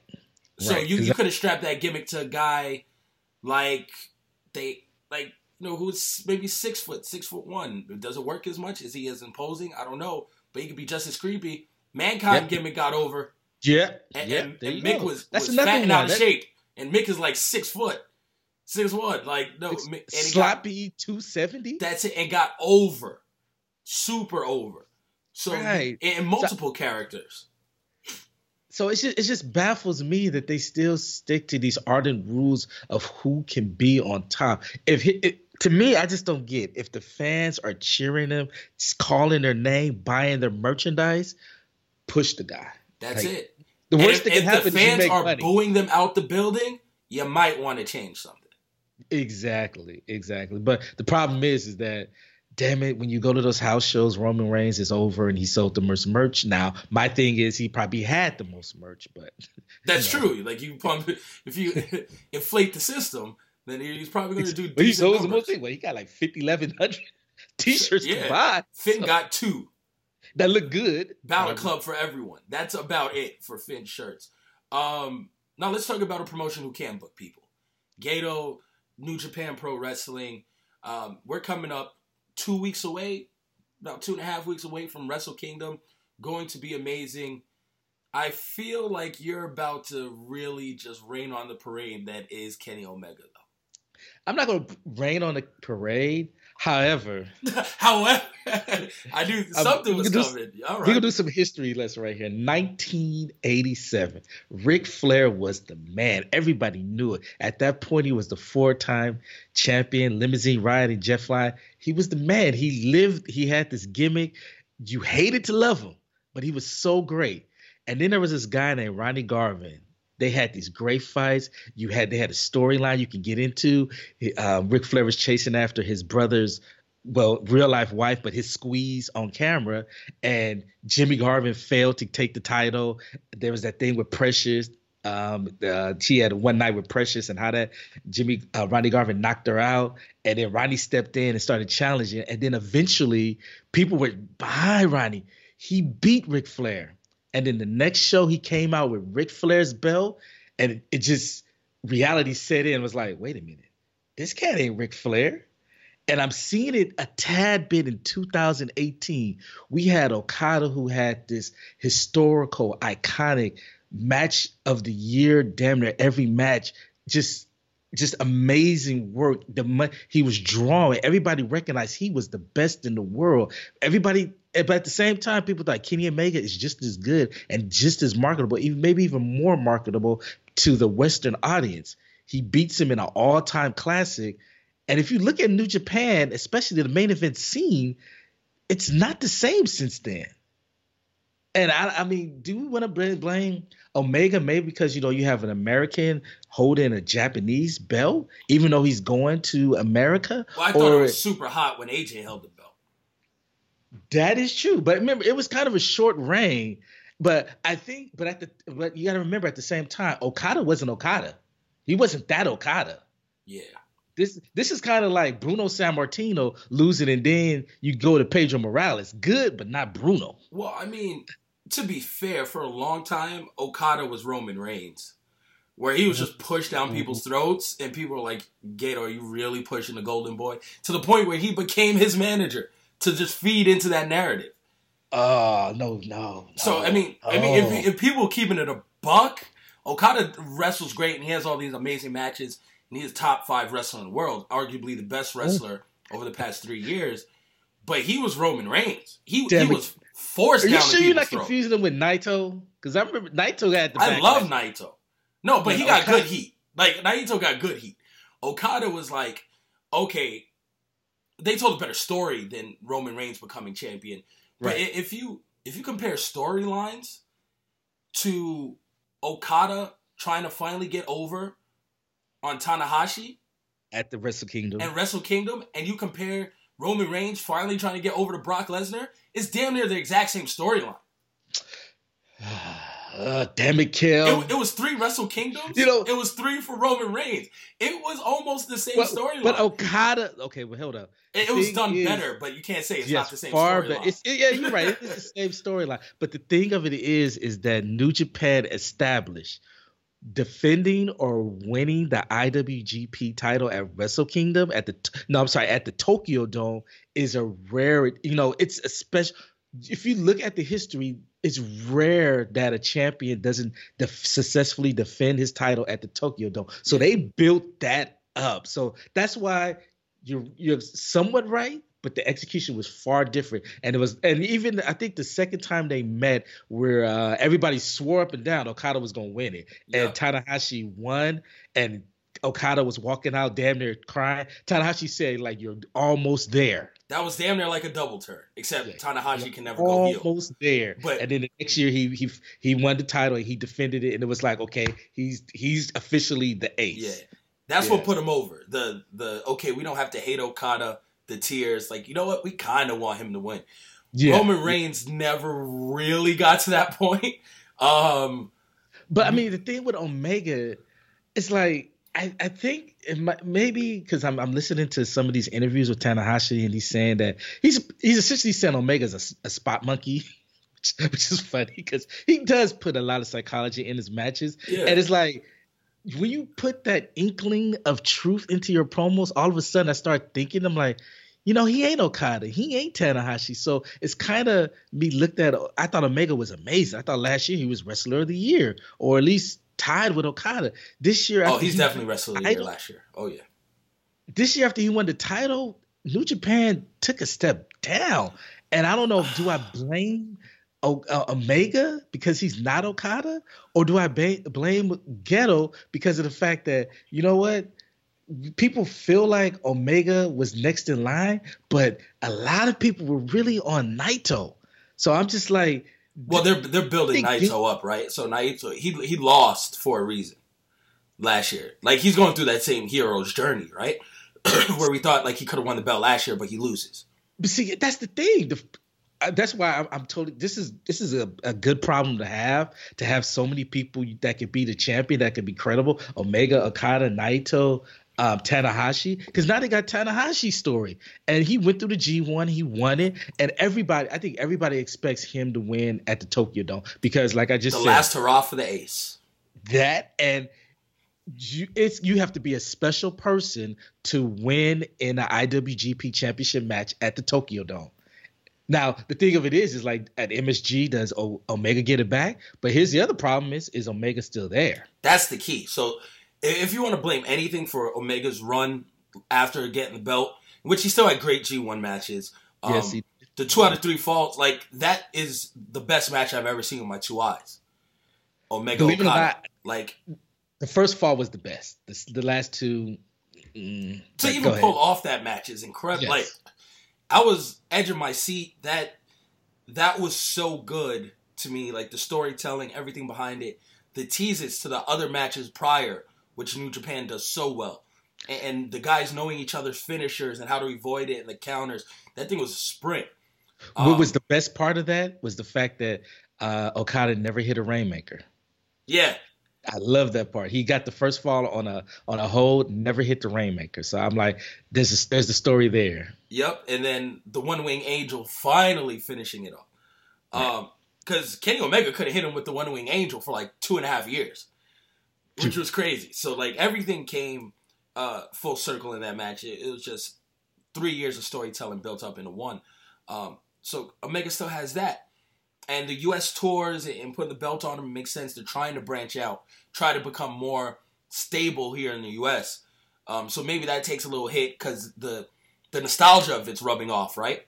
Right. Because before right. they catered to one market, now they're trying to cater globally, and it's a lot of what the WWE runs into. Um, so you're catering to more fans, but I honestly, and New Japan feels this a little bit. They're just a, a lot stronger of a brand. ROH has been crushed by it. yes. Is that being the elite is killing promotions? And I, I love, I, I understand people watch the show weekly on YouTube, and that shit's funny, and I love it. It is killing independent promotions. Wait, ROH is crippled because what being the elite did is what people somewhat complain about WWE television, but why we always watch WWE television is because as wrestling fans, what whatever we may say, we crave sports entertainment aspect of it. And these smaller promotions don't have strong weekly content. So being the elite takes the place of Raw and SmackDown. It is the strong weekly content. and it drives every feud in these companies now. Mm. So that it, it, it got them by the balls, and Omega and Cody Rhodes and the Bucks, they can create their own narrative and force the hands of these promotions. Ooh, damn, that's a good point. So, good point. How do you take the belt off of Kenny when you have one pay per view every two months? And what do people watch in the meantime? They're watching Being the Elite. You got to put the belt on the guy. Cody Rhodes. Like, I, I didn't think Cody was going to beat um, Jay Lethal at this ROH show this weekend. He damn near might because Cody has the weekly following. And so at this point, they have the whole industry by the balls, which is why they know it. And All In was a success. So they might break away and leave you with what? So I, I, I don't blame Gedo for saying, you know what, Omega, my man, you're out for your best interest, and that's fine, and I'm out for mine. And you may not go to WWE like the other guys have, but your ass surely may not be here. And if you start your own promotion, I'm not being left hand, you know, high and dry. So they spent their entire summer pushing Switchblade. Mm, yeah. Entire summer. Yeah. Because yeah. you know what? If Kenny Omega leaves tomorrow, he's that new Gaijin. He's that new foreigner that people hate. And, and you gotta be ready. Well, yeah, they and they're saying the, he has the heat. Yeah, they, the, Gedo did the turn on Okada. Gedo's in his corner now. Gedo pushed everything into that pot. I'm sorry, real quick. King of Pro Wrestling might be the best episode of Raw this whole year. That was just that was just insane how all of that went down. And tip my hat to Gedo. Uh, the other thing is, um, I think if if it does go down with this all in all elite wrestling, I, I, so to speak, um, New Japan has to make has to make a decision. Do they stick with Ring of Honor or go with the upstarts? I think Ring of Honor they, would be crippled if those guys lost. Ring of Honor literally has put everything in their basket. But see, I don't feel too much sympathy for Ring of Honor because they have a multi-billion dollar uh, company funding them that just is being cheap. And it's like you see you see the money what WWE is getting two and a half billion dollars for five years. How do you not invest in this company and get that same money? So I don't feel too much sympathy for them. And at the same time, I'm like Cody Rhodes. What what was Cody Rhodes? What three years ago? I think when he left WWE. Well, Kenny Omega was a junior heavyweight. The Young Bucks were indie darlings, and they combined their forces and got themselves uh, what a sold out indie show all off of YouTube. And it's like these promotions all around the, the country PWG, CHIKARA, Ring of Honor. I can't name any more than that. Sorry. Uh, NWA, uh, well, even. It used to be Evolve, but now they've been consumed by WWE. But and that's yeah, fine. You know, you know, get, get your money. You still have the PWGs. You still have uh, overseas. There's stuff like Progress, which is great, and all that good stuff. Even though WWE so like, might have them by the balls. So I'm thinking like learn from the elite. You you can't do it like the WWE. You can't do it like New Japan. You absolutely can do it like the elite. Now you might not have the same results, but at least try. But the question becomes who does that everyone starts things with good intentions, right? True. But eventually Except who's going Vince. who's yeah, who's going to get paid by this promotion? Or do you jump ship to go to a promotion like All Elite Wrestling when only the elite and the top five guys are getting paid WWE money and you're getting paid your regular indie money? What's what's the purpose now? Like what? Or, or are you getting paid less because you're even working less dates? So these guys are trying to have four. You think they're gonna have maybe four pay per views a year? Like what? What are you doing? They're not having a weekly episodic television. It, it's so hard. Like it's so hard to try to be anywhere near what the WWE does. It's so hard to have a sustained model and to start that from the bottom. So it's it, it's going to be interesting to see where they go. Um, before we get out of here, though, I got the Wrestle Kingdom kind of match card pulled up. I'm gonna ask you your predictions for the last three matches. Okay. Before we get out of here, so we have Okada versus Jay White, Sling Blade, Switchblade. Um, who do you have? Now it should be Jay White, but this is Okada, and I think that this starts Okada's uh, next IWGP run. So I'm going with Okada. Oof. Okay, I'm going with Jay White. I, I think Gedo cheats. Jay White wins. I think Ah, I'm just, uh, it's like not I for said- a title. It's not for a title, which which matters to me. True, but remember, Tokyo Dome match. You got to be special to win those. That that's true. A lot of history there. Uh, Yeah. Jericho versus Naito. This is a this is tough because I I feel like it should be Jericho and he challenges Omega, but I think Naito gets his win back. I think so too. I, I, I hope this doesn't, because once again, um, like I, I don't want them to put him into the Nakamura role, where the character is so strong they just say carry you know the I the Intercontinental title, and we don't necessarily need you Mm, that's a good point. to be heavyweight champion. If that makes like I, I don't want him to get stuck in that role. This has to boost him. And but and the other thing is is that as much as the Okada Okada story, you know, where it went to Tanahashi and Omega was well done, the problem is is that that loss really cooled off Na- Naito and they had something with him. Yeah, and this this might get it back. So we'll see how that goes. Omega versus Tanahashi. You're going with the ace. Yes, I said the story is this is how I feel the story. I could be totally wrong. The story is Tanahashi redeems himself. He didn't think he had it in him. They're going with the Choshu role except from uh, G1 1997, except this time uh, the old man is going to win it. And I think he's going to headline uh, MSG uh, WrestleMania weekend. And I'm calling my shot now. It will be against Omega, and Omega gets the win back Okay. because because uh, I, I hate to I hate to uh, quote other uh, journalists, but Meltzer made the point: the money is in Tanahashi winning it, not him holding it. So they're gonna make all the money on him winning it. They don't need him to hold it. Yeah, that's true. You just need him to win, get that pop that one night. And again, you're At box office, you're servicing two markets now. So you, Absolutely. you you have to cater to the U.S. crowd if you do that U.S. show. So uh, we'll see how that plays out. Thank you for joining us on this show, man. It, it's great. I gotta have you on more often. We gotta chop it I- up more yes, often about I've been this, man. I've been saying that for three years. we gonna make it happen. It took this show to make it happen. We, we gonna we gonna get it done. When I need a co-host for a podcast when Dre is gone or something, we we got to do like a whole show. Andreas, Andreas, come on, don't be acting like you you forgot about me too. I know you don't. yeah. So nah, man. Thanks. Uh, plug all your stuff before we get out of here. Um, you can find me at podcastjuice.net. We do bi-weekly Prince podcast shows. I hope you guys are checking that out. We also do bi-weekly Michael Dean shows where we talk about all topical uh, news stories. Uh, last week we got into oh oh I think with the Kevin Hart situation, and we did our uh, top tens. Also, you can find me at the QA, a podcast I do with my co-host Mariah Hudson. And lastly, you can find me on Twitter, uh, getting at all these wannabe WWE neophytes, and on Instagram at at poo. Thanks, my man. Thanks for calling in. Um, yo, we're rolling right in. This is a good show. Another guest on the line. So next up, we have my man Kevin. I'm always on his show, Clutch Talk Radio, and a uh, little change, little changing of the guard here. Now you are a guest on the Corner Podcast, so it is great, but always good to have a familiar voice on the other end. I feel like we're always talking to each other, so this this is just easy right here. That's right. Um, no, but uh, thanks for jumping on the show. Um, I really appreciate it. And we're here to talk wrestling because I talk wrestling a lot on your show.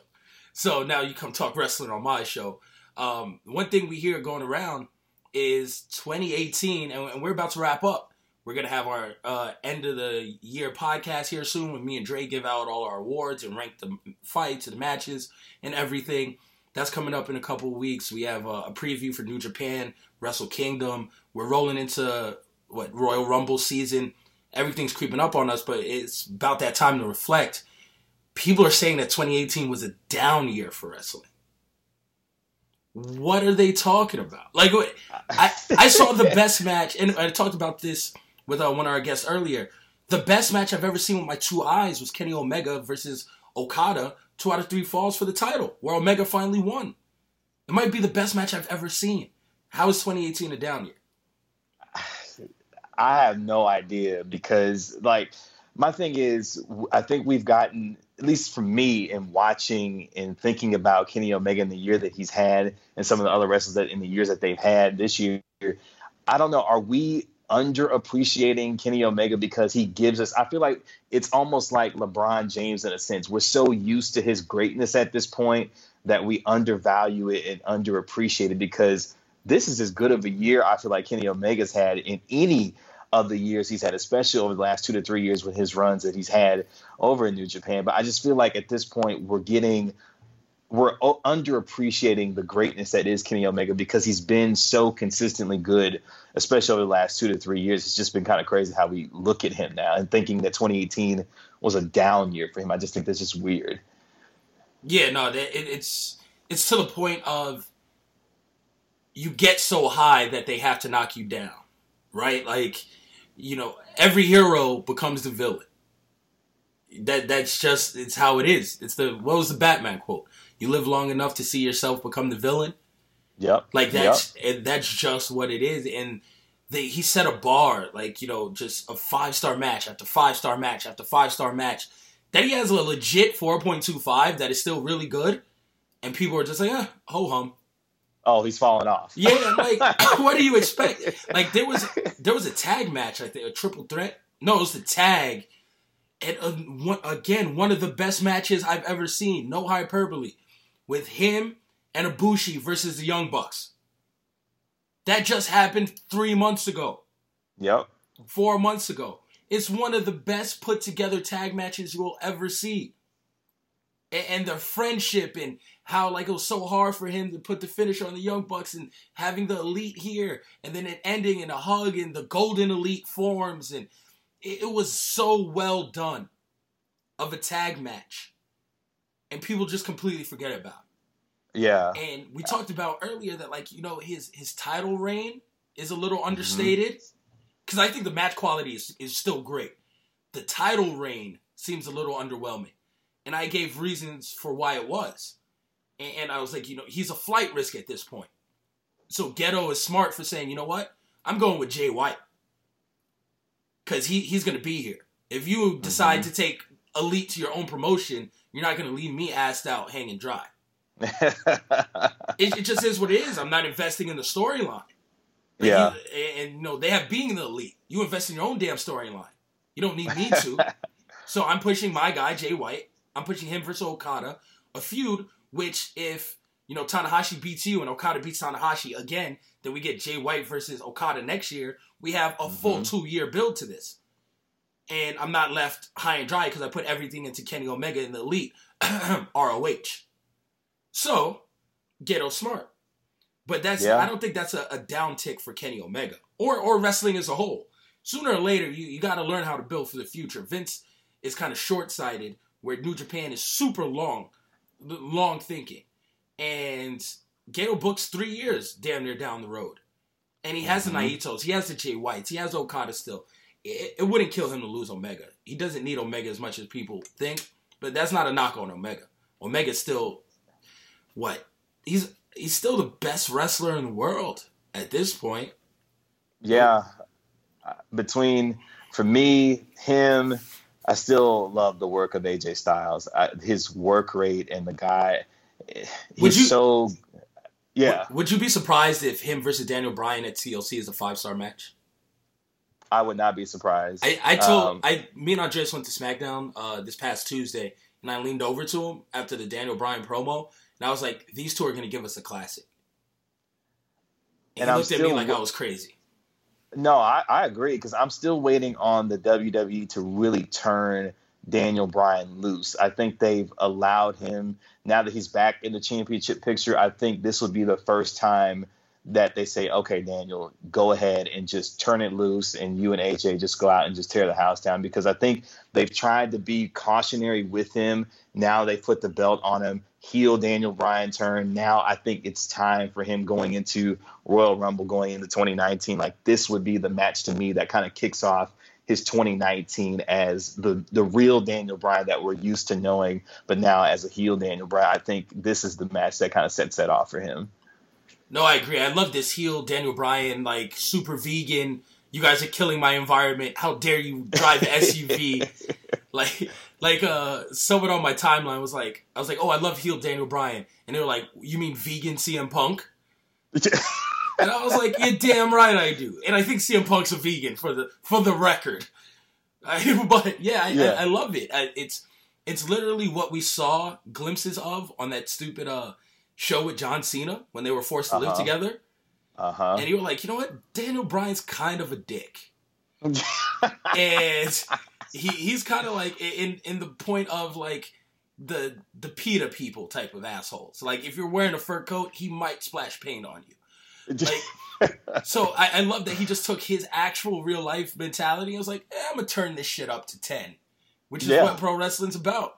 I gonna say that's what that's what pro wrestling really. I was just watching earlier uh, a Stone Cold promo, and that was the thing I was thinking. I said, man, this the the thing about it is it's these stars turned up to hundred, and when you do that, you get the kind of magic of a Stone Cold or a Rock or or whomever. And I think Daniel Bryan's at that point where this is the time for him to really. I mean, he's got a second lease on his whole wrestling career now. Mhm. So for him to take full advantage of, I think this is the moment for him to do that. And um, you know, speaking of somebody capitalizing on momentum, I mean, this whole Becky Lynch thing is just like, yo, She's- she's the man.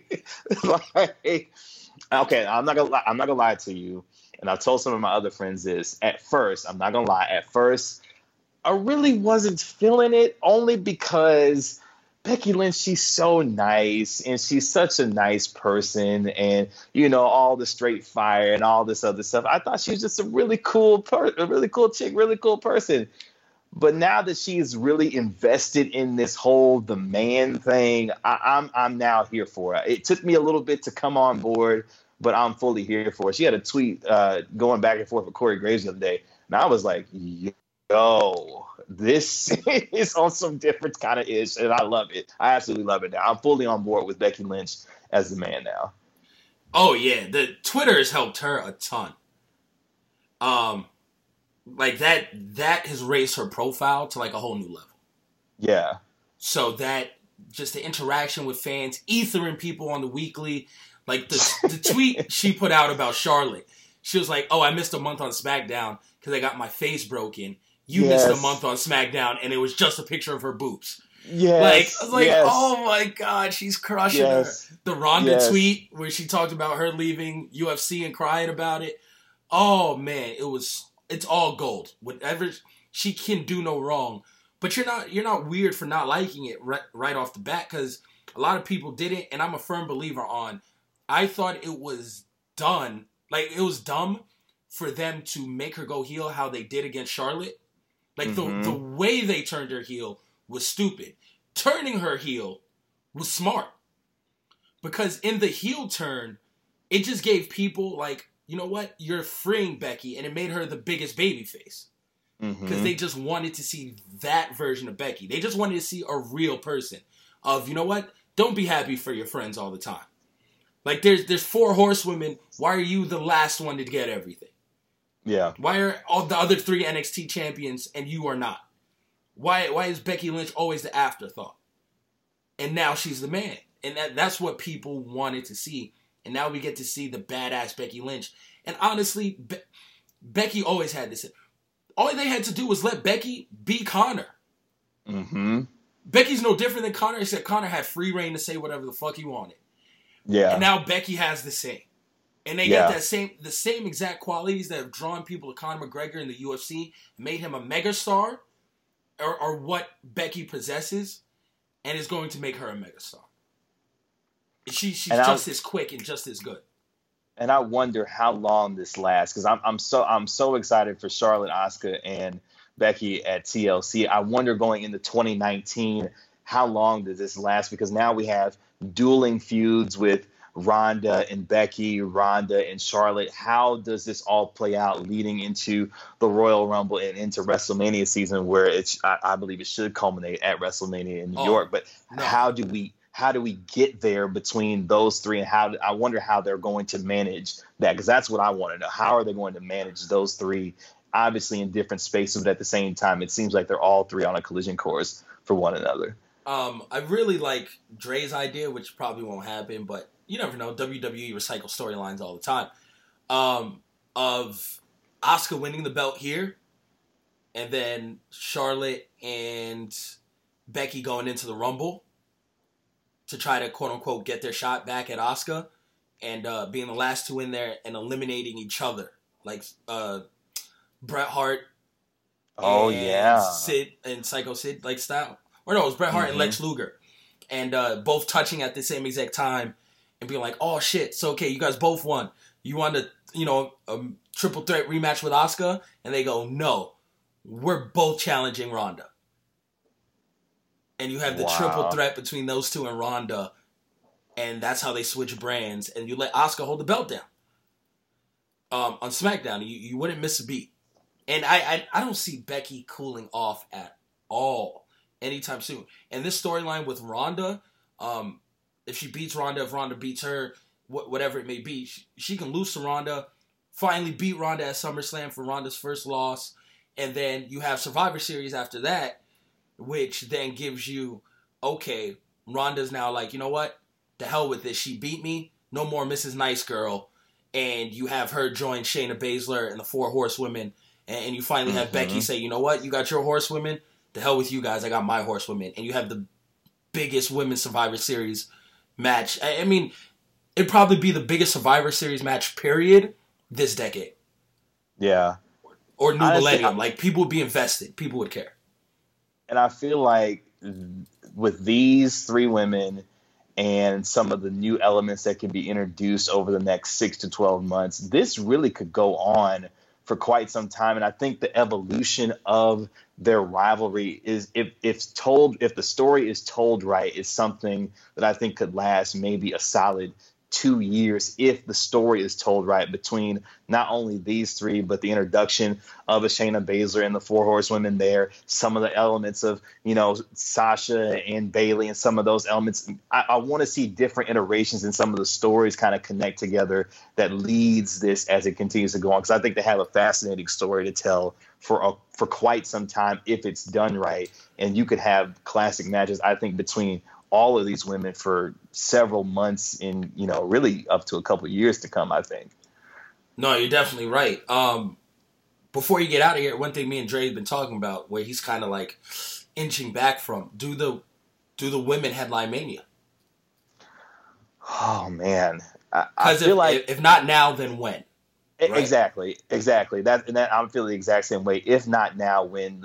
Because honestly, the hottest stories and the hottest storylines right now are with the women, and that's just the truth of the matter. And if Vince can't see that and can't capitalize on that now, like I said, the question is when does he do it? Because none of the men right now have a feud worthy enough to headline WrestleMania. Because I'm not here for Brock Lesnar headlining WrestleMania for the millionth time. Obviously, Roman Reigns is dealing with, you know, his his illness, and there really hasn't been any male to really carry a, a storyline that would have me completely invested in. I feel like they botched Daniel Bryan and The Miz. I feel like that could have been a storyline that going into New York City at WrestleMania, that could have been a huge story, but they, you know, got that over and done with fairly quickly.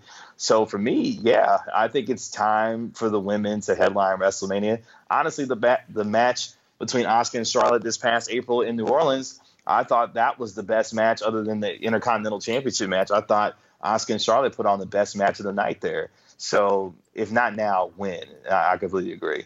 No, I, I agree. I love the Asuka and Charlotte match. Uh, replay value on that match is incredible too. Even though Asuka lost, I thought they told a great story, and for it to be Asuka's first loss, and I, I thought it was done really well. What they did to her afterwards was shitty, a horrible book. Right. But right. maybe now they, you know, they've seen the error of their ways and give Asuka the push she deserves. Um, Yeah. yeah, nah, man. Plug all your stuff so before you get out of here, because once again, I'm on the show all the time, so I enjoy the show. Uh, let people know exactly where everything's at. Yeah, I appreciate that, man. My name is Kevin Gray, host of the Clutch Talk Sports Radio live show.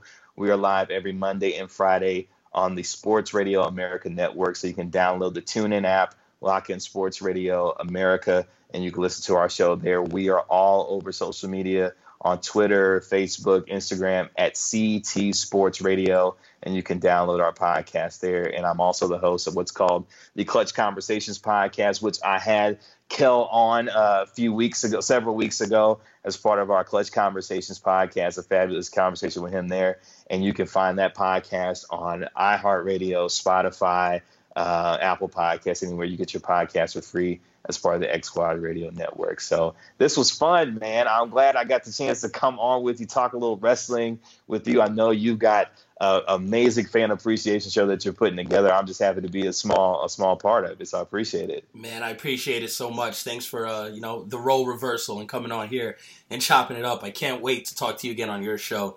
Uh, anytime, man. I appreciate it. Hey, most definitely, man. We'll talk to you soon.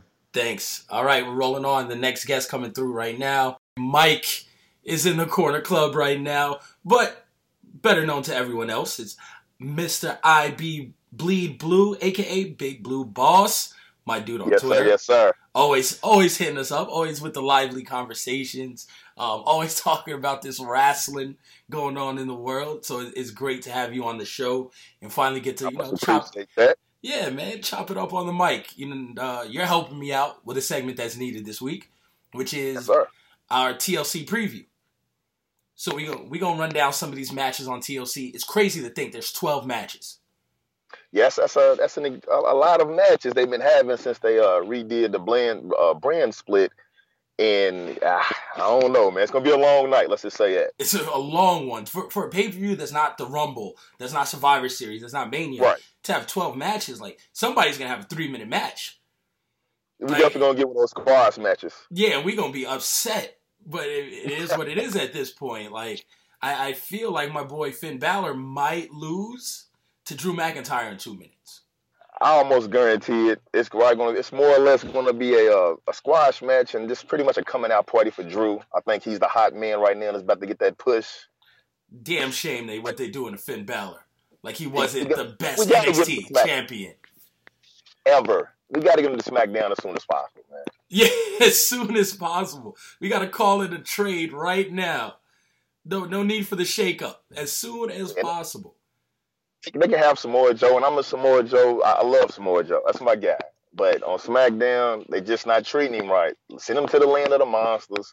Let him go hustle with uh, Braun Strowman again. You know, go Finn. You got Finn AJ.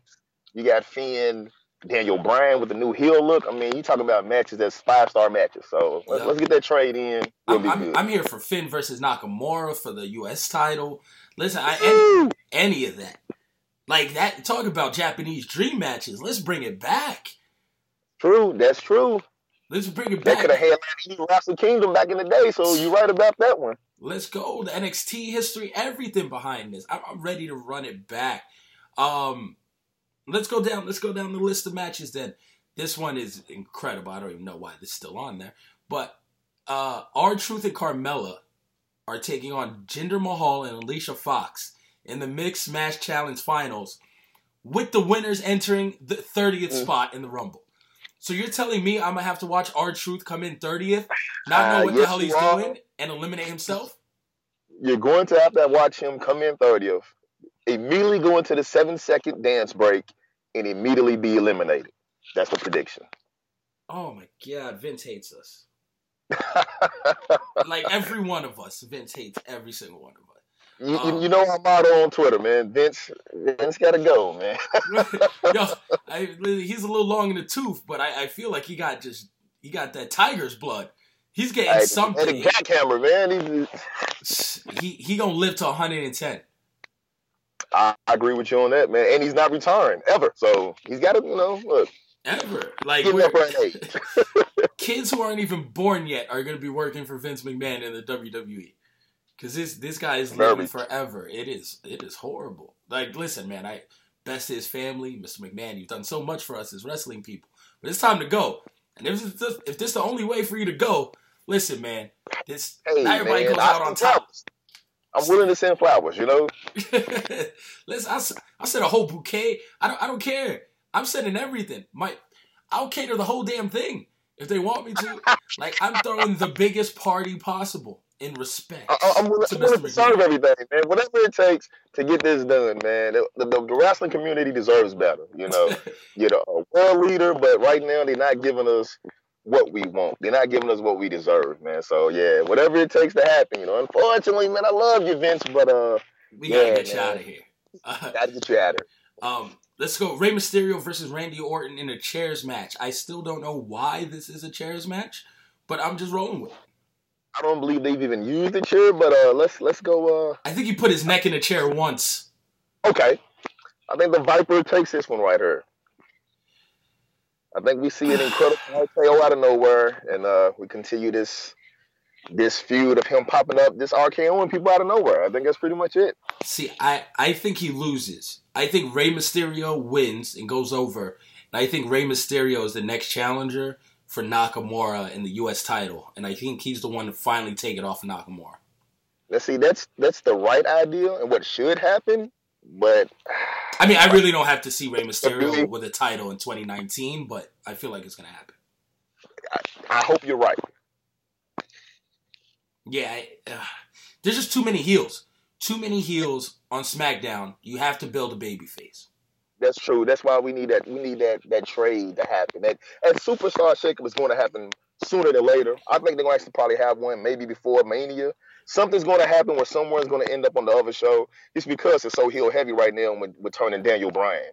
So your only main faces right now is AJ Styles and I guess Rusev is a, a face now. Yeah, Rusev because Rusev Day is a face, and uh, Rey Mysterio. Rey Mysterio is your second best best uh, baby face. And Jeff Hardy. And Jeff Hardy. Oh, and Jeff So- Hardy. Yeah, you only got four, and two of those. four, right? Yeah, two of those I don't need to see in the title contention. Very much so. So, So we got to do something, and it's a damn shame because I think Cien Almas is just kind of buried just because he's a uh, a heel, and there's Right. just too many heels. Um, I, I don't think he works as a baby face. So I mean, someone else would have to turn, but I want to see him with it. No, go ahead. I'm sorry, he, he's got to definitely, you know, stay heel. Uh, I love Zelina uh, Vega with him. Everything, every, everything works with what he's got right now. It's just really not enough time. You know, the two-hour show from a four format, I'm uh, definitely a fan of. At three-hour Raw, it gets a little boring at them last hours. Oh, that shit's a marathon. Man, it's, it's hard to get through. Sometimes, I'm not gonna lie to you, man. I can't tell you the last time I watched the full Raw without having to fast forward through countless, you know, talking monologues and sets, and I'm like, oh, I just want to, I just want to watch wrestling. That's it. Like I, I watch on Hulu just so I can just skip through. Um, that makes what else do we have? Match of the night, mm, maybe match of the night, depending on how we um, get that Daniel Bryan match. But we have Buddy Murphy versus Cedric Alexander. These two never disappoint. 205 Live, I was a not believer in until you started talking about it. And I said, you know what, let me go back and look it up. You was right, Kel. You was right. Tell me they will be putting on matches every week. The two of the main match of the year every week. I'm telling you, the main event is so just perfect every week. They they build little stuff underneath it, but their main events never miss. I agree with you on that. I mean, it's it's ridiculous right now the talent that they have in 205 and the fact that no one's really being able to watch it. No one's really catching on yet. But in this particular match, I would love to see Cedric Alexander go over, but I believe Buddy Murphy retains, and I'm I think they're going to set up at Mustafa, uh, Mustafa Ali again for uh, Royal Rumble. I Yeah. think that's going the for Royal Rumble. I think Mustafa probably wins it at Mania. Um, I would love give him his Mania moment because yeah, he's just on fire, and we saw him on Yeah, SmackDown. You're right. It's just you you have to get the belt on the heel sooner or later, right? And was the thing was Buddy was he a tweener? Was he a heel? Was he a Yeah. face? He he's a tweener, and then he won it in Australia, so the crowd cheered him, which didn't help at all. Which didn't make any sense at all if you think about it. Because if he's, you know, want him to be a heel, don't give him the belt in his hometown, which really never happens in the WWE, honestly. And it gets the babyface reaction. Yeah, so that was weird. I, I think what we see is Cedric Alexander win, and then we see Lio Rush really make the push for Cedric Alexander. Because Lio just lost to him. I think that feud is just heating up. And I think they put the belt on a heel Lio Rush at Royal Rumble and have him wear it on Raw every week with Lashley. That's definitely a feud I can get And, behind. right and then you have the heart of 205 Live, Mustafa Ali, go after Lio. WrestleMania. And ah, take Lio, money. Lio Rush versus Mustafa Ali. Both been on major TV already. Both Right. people, like fa- casual fans, will be like, okay, I know who both these guys are. You don't have to put them on the pre-show. And I, I think they put on a, a sh- classic at Mania if those two are there. With Lio Rush is annoying as hell already. You put the belt on him every week. Oh, he's really annoying. Give him ten minutes in Mania. Oh my God. love it. So uh, that I think that's the way to go. So I, I think uh, we see Cedric get it back. Um, Natalya versus Ruby Riott, a tables match. I liked Ruby's pro- promo a lot. A lot of people thought it was in poor taste. I thought that shit was hilarious. It's not really in poor taste. That's the WWE way, man. You know, I think the Anvil's looking down, smiling upon it because he's being, you know, he's helping to get his daughter not over, but still be involved. In it. Yeah, she got a TV I- I- program. Man, this is what we do, man. Paul from uh, when Paul Bearer passed away, literally the next week they was throwing his ashes away. I mean, come on, this is what we do. Man. Let's let's calm down. That is it. Like we we've seen, you know, the entire Hart family in the ring. You know, Exactly, We, we exactly. seen we seen Stu take bumps. Like, come We've on, like seen Stu throw punches on pay per view Stu Stu has better punches than Shane McMahon. right Oh, to this day. Old man Stu throws better punches than Shane O'Mac. Yes, sir. Yes, sir. Um, But in this match, I see, uh, I see Natalya probably going over, being that everything was been working out for her to being losing pretty much every week. So I see her going over in this one in a feel good story. I'm gonna pick Ruby Riott just because I think uh, Ronda needs one more heel to feud with to buy time before Mania. I think uh, this Nia Jax thing is a one-off, and then um, I think maybe Ruby Riott and the Riott Squad are, are Ronda's next feud. Okay, I can Heading take in- that. I can yeah. take that too. So I'll take Ronda versus Ruby at, at Royal Rumble. Okay. So I'm not mad at that. Um, I wouldn't mind Ruby being in the match and actually winning the Rumble, but I, I'm really hoping Ember Moon takes that this year. The, the Rumble, man, I'm really thinking. I'm thinking Becky loses tonight. Not to get ahead of ourselves, she loses the TLC, and I actually think she wins the Rumble and sets up that Ronda for Mania. See, That- that's smart too. Right Yeah, there. That's your main event. yeah. I That's, would feign an injury to get her off TV for a couple weeks. Her Twitter following her is enough promotion you need for her. Get her off of TV for a week or two. Let us miss her. How yeah. can we miss you won't go away? Let us miss her. Let her come back in the Rumble. Oh my gosh! Like the- that like the old school Stone Cold style pop, or when Triple H came back from the injury at the Rumble, that pop, we, we'd get that pop. John Cena and uh, Madison Square Garden. Oh, when the music hits and he's just sitting there at thirty. Woo! That pop was ridiculous, man. That's the pop she get right now. She's the hottest thing in the business. Yeah. All right. So we got the Bar, the New Day, and the Usos. This is gonna be a good match. This is my match of the night, right here. This is my this is my choice for match of the night. I think they're going to steal the show if they give it. They have enough time. Oh yeah, we're going to be in for a good one. I'm, I'm gonna take the Usos to win, just because. Yep, I'm agreeing with you, man. The Usos, it's their time. No more pre-shows and all these things they've been getting. Let's let them shine. Let them get a, a legitimate run with the belts all the way to Mania. Let's go from there. Um, then we have Elias versus Bobby Lashley in a ladder match. A guitar will be suspended above the ring. That makes no fucking sense. Um, give me Bobby Lashley. Uh man, in and one of the top five dumbest matches they've ever had. Let's be honest. Yeah, who's booking this? Russo. I'm gonna go Elias, man. I'm gonna go Elias. Elias eh, doesn't win a lot of feuds, so I think he might actually take this one. So I'm gonna go Elias on this one. Um, Finn Balor, Drew McIntyre. We both agreed McIntyre's gonna kill Finn pretty quickly. Um, then we have Ronda Rousey versus Nia Jax. Ronda Rousey. Ronda Rousey. Yeah, yeah Yeah. Ronda's not losing it. Yeah, she's not losing Exactly. anytime soon. Um, Daniel Bryan versus AJ Styles. DB takes it. DB definitely takes him, and I don't think they, I don't think they really realized how great of a heel he was going to be. This new heel run he's on right now is absolutely fantastic. He's so hateable for everybody. So yeah, I think he wins this. It should be a great match, but I think he pulls it out in the end. I really wish they could stretch this to Mania. I, I don't know how. SmackDown side right now, who do you really have if you think about it? Like, who is his next challenger coming up? None. AJ Styles or Face Miz, it looks like, with Shane O'Mac, which is a horrible program. Well, yeah, that would be. Ugh. I, I, I could take them as a match with one each other, but let's not push Face Miz to the top. Not yet. Mm-mm. No. Um, Not yet. all right, the match we all waiting for: Becky Lynch, Charlotte Flair, and Asuka. I got Asuka. I like I like the Asuka prediction. Um, I can see Vince. I can Gets her. s- crown. I think she finally got a crowning moment right here. Yeah, I feel like Vince can go with Charlotte, and Becky can still lose and go in the Rumble, and Charlotte, like you know, is his crown jewel, still winning it. Um, but I, I think they both got to be in the Rumble, her and Becky, to carry that feud. I'm taking Exactly. Asuka.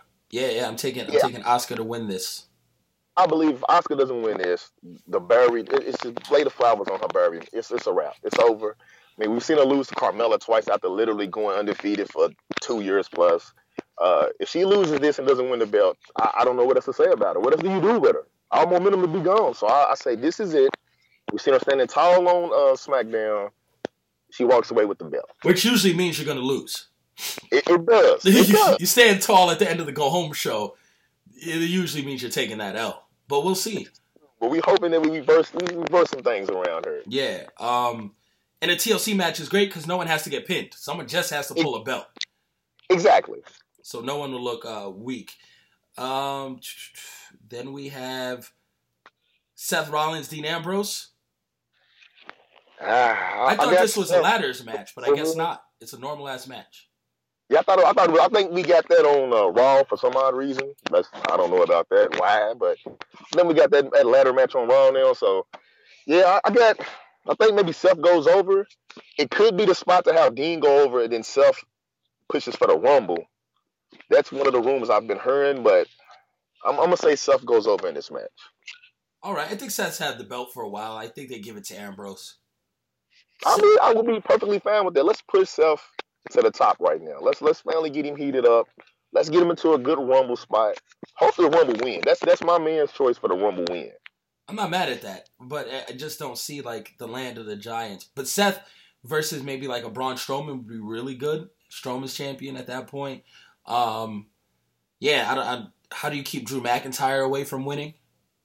Drew McIntyre has got hotter than fish grease, man. Like- Like I don't think we've seen that either. No, and like this Drew turn on um Ziggler. on Ziggler was you know it was only a matter of time. So he's just whooping Ziggler's ass, and Right. I think that's how you get your your monster matchup that you know makes Vince just go nuts over himself in his office is Strowman versus um is Strowman versus McIntyre. So I think that's how you get there. Um Strowman versus Corbin. Strowman gets a rematch for the title if he wins, and Corbin gets stripped of his GM powers.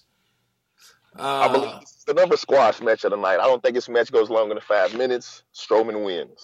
I think so too. Strowman wins. Corbin's out as GM, and on the Mania after T or the Raw after TLC, I think we see the new GM, broken Matt Hardy. I'm with it. I'm I- all for it. I'm He's, all for he's been dropping a little hints on on, on Twitter. Yeah, I'm ready for it. about it. I'm ready for it. I'm ready for it. That, that the heel, uh, you know, authority figure, it's kind of played out. Let's get something fair. Let's just get. Let's just have great matches. So yeah, I, I'm with it. Yeah, so am I. So I, I like that as an option. We'll see how that goes, man. But yeah, nah, thanks. This is something I needed to do, you know, break down TLC. I know it took up your whole 15 minutes, but I am so glad, you know, just having a wrestling fan on here. We we breaking it all down, got into all the matches, and and really, you know, put our stuff on our road to WrestleMania to see what we Exactly. wanted to happen. The Corner Club Road to WrestleMania. Yes, yes, sir. Uh, let everybody know where to find you. Social media, all that. Plug everything. Hey man, you can find me on Twitter, Mr. I Bleed Blue uh, underscore Big Blue Boss. Uh, I'm a huge wrestling fan, man. Louisville, Kentucky, the Derby City stand up. It's been a pleasure, my brother. Thank you. Thank you. Uh, I gotta find my way out to Kentucky sooner or later. No, You got you got to bring the fiance out to Derby City first Saturday in May. Please come through. okay. Nah, listen, I'm with it. We, I'm just trying to drink. I'm trying to eat some good food. I heard y'all got plenty of both. Um, plenty of both, man. We got it down here. Please come through whenever. If you do, let me know. Let me know on Twitter. I'll show you around the city. No doubt. We got to make that happen. Uh, nah, thanks again for joining us. We're rolling right along. This is easily the longest episode of the Corner Podcast ever. I was gonna break it into two parts. I ain't doing that. Y'all gotta sit through everything because this is the fan appreciation show. Good people talking in the building. Uh, let's bring our next guest in right now. Andre, what up? Andre Yes. Canty joining going the on, show. Nah, man, Yes, I appreciate it. Appreciate you coming through. Appreciate you giving us some time. Um, man, I, I just found out, you know, when you when you called in, your first Mania experience this year in New York. Yeah, yeah, yeah. We're going to the yeah, going to uh WrestleMania 35. I had I, I had to go. I couldn't uh I couldn't miss it. Like our our mirrors our mirrors Kane and wrestling's actually kind of big in Knoxville where I live at, man. So I, I got to go. I couldn't miss it. So, are you going so far? Because it's still early. But you planning on doing all the all the weekly like lead up stuff? Are you trying to check out NXT on Friday? Trying to check out even like the ROH on Saturday? What What are the early plans? Yeah, so that, that's the that's the plan also, because also like connected where I'm from. Uh, again, you know, one of our uh, one of our hometown people is NXT. Um, I forgot what's her name. Um, what, what, is, what is her name? Oh, Bianca Belair. Yeah, I was about to say Uh, Bianca. Yeah, because she went to Yeah, um, yeah. she went to Tennessee for college. Yeah, yeah, Yeah, yeah. she she did track. graduated. She graduated with my sister, you know. So uh, you know, uh, you know, see uh, the hometown hero, then check out ROH. I haven't uh, I haven't seen a lot of ROH, so I'm trying to check all of that out. Um, going on to WrestleMania. Okay, yeah. Um, I definitely suggest doing the indie shows, like going to the indie shows. My fiance loves those more than Mania itself. Like Mania itself is a spectacle. That's just what it is now, right? Right, Like right. the, the fun stuff is the indie shows. Um, we're gonna be out there for Wale Mania, so we'll we'll be there as a podcast and chilling with all our boys, Kaz, um, the whole Wrestle Rap crew. So that's gonna be dope. I think that's on that Wednesday. Um, Thursday there's like Evolve and Wrestle Circus and all, all those good shows. Wrestle Circus like midnight shows. Ah, okay. Like so, it's, okay. it's bananas. There's literally wrestling all day long. Um, WWE always has their like little, uh, I guess meet and greet joint, like the the fan experience, Right. which is fun. The, they run NXT shows during the day, and then of course there's takeovers. So I, I think yeah, just soak it all in. It, it's so much fun, and then um, you know New York. I can't. What can I say? It's home for me, but it, it, it's so fun. To, to Okay. me, best best seat on earth. So make sure you go do some New York stuff too. It, it's it's gonna be tiring. Like you're gonna hit Sunday, and be like, yo, I'm I'm ready. I'm ready to go home. Right. But it, Oh, it, it's, it's that fun. So nah, you're you're gonna have a blast. Um, we I've actually talked a ton of wrestling now, but I know that you train a little MMA down there. Yeah. Um, you know, same place OSP over in St. Prince, and, and I feel like we're seeing a lot more fighters in general come from that region. Like we ha- like Deontay Wilder, right? Is kind of like coming out of that region, and, and just a, a lot of guys. I feel like um, our friend of the podcast uh, um, trains down there too. Uh, Big Ticket, Walt Harris Okay. i- i- okay. is down Ah, there cool. in uh, like that region, like the Bamas, the Mississippi's, the the Kentucky, the, you know, just that, that whole area. Ooh, down yeah, there. yeah, yeah, yeah. Actually, Deontay Wilder, when he won uh, his Golden Glove championship, he was actually in Knoxville, Tennessee, so he has local ties too. Yeah, Tennessee, like that. That's that's crazy. I, I feel like there's an untapped wealth of talent down there. Like, or do, do you feel like there's a switch? Like you you being down there and being in the gym and, and you know training, get your little training on and all that. Like, do do you feel like okay, you know what, Bama and, and, and the SEC aren't getting all these kids. Like some are Right, actually yeah, looking to right. fight, and, and we're gonna see these talented athletes. Yeah, yeah. Well, you know, like a lot of uh, you know, a lot of times, you know, a lot of like the greatest, like you know, football players, you know, um, you know, a lot of people from uh from boxing. Like I said, you know, Deontay Wilder. We have a champion from back in the day, John Tate, Big John Tate. Uh, yeah, I, I think I think the culture is shifting. You know, like we're we're big on football, as you know, like the Southeast, you know, football is religion.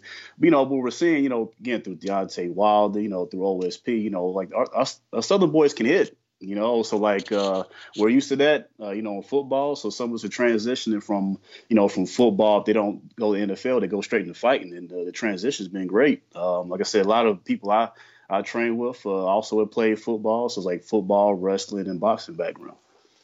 Yeah, see, that's to me that's key, and that athleticism is just uncanny. Like we're about to see Greg Hardy make his debut. Exactly right. Yep. And, yep. and the guy in the cage is a monster because you, you, take a, a guy who's not just an, a NFL caliber player, he's a Pro Bowl, all pro caliber player who can no longer do that and transitions those talents into MMA, and it's scary.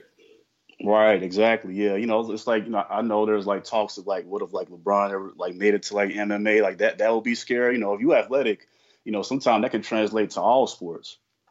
Yeah, it's like what what can't they do, right? Like we talk about LeBron playing football. Um, you know, I, I couldn't imagine, and I talk to people all the time. Understand like his skill and hours, and yes, you have to own your craft. But could you imagine? Uh, but we see guys like Daniel Cormier, like Dad Bod Cormier, right? Like wrecking stuff, and I love Cormier. But uh, imagine a J.J. Watt or Jadeveon Clowney putting in that amount of time. Right, exactly. I, I know like Herschel Walker like one or two fights, and I think I think he's undefeated. So so I think I think I think he is. I think he Yeah, I don't think anyone's beat Yeah. him. No, like he's just, and he was old by then. Right, right, exactly. Yeah. So it, it's scary to see these guys, you know, these monster athletes get into the sport. We we have one of those coming up, someone with rare athletic talent in Jon Jones, and he's making his his return. Uh, talked about it a little earlier with someone else, but we talked about like the legacy of Jon Jones. We didn't really get into the fight. What what do you expect from Jon Jones coming back? Is he going to be rusty? I, I don't expect Jon Jones like to be rusty. I think I, I think what it is like though you know a lot of people see him as one of the greatest of all time, but I think I think I think there's a tremendous pressure. You know, like people will say like, well, he he already done his job. He fought he fought and he won. But I, I think I think for legacy, you know, I think there's tremendous pressure on him. So I think I think he's going to step up for that. Um, at the same time, you know, like I, I've seen Gustafsson like last fight, like he he seems ready, and I know their last match was like kind of like kind of even. You know, some some would say like Gustafsson like was going to win, but I think uh I, I think Jones uh, seeing where his legacy will be, I think I, I think I think he's gonna give it a go. I, I think you know if, if he if he if he if he loses this, you know, you know some people will peg that that one that one like legitimate loss. Okay, like he's he's never in that category of greatest of all time. But I think if he if he if he wins this, um, he'll be in that conversation. He'll be solidified. But I think there's a lot of tremendous pressure on him. I mean, I I think he'll stand up. I don't I don't think he'll have like ring rust as people will say. Yeah, like you touched on it though. The pressure is huge. This this isn't a warm up fight. Like he Right. didn't take it easy at all. He he was like, all right, I'm coming back. They're like, okay, by the way, we're giving you the guy who pushed you to your brink, the guy who's giving you the hardest fight of your life, right off the bat.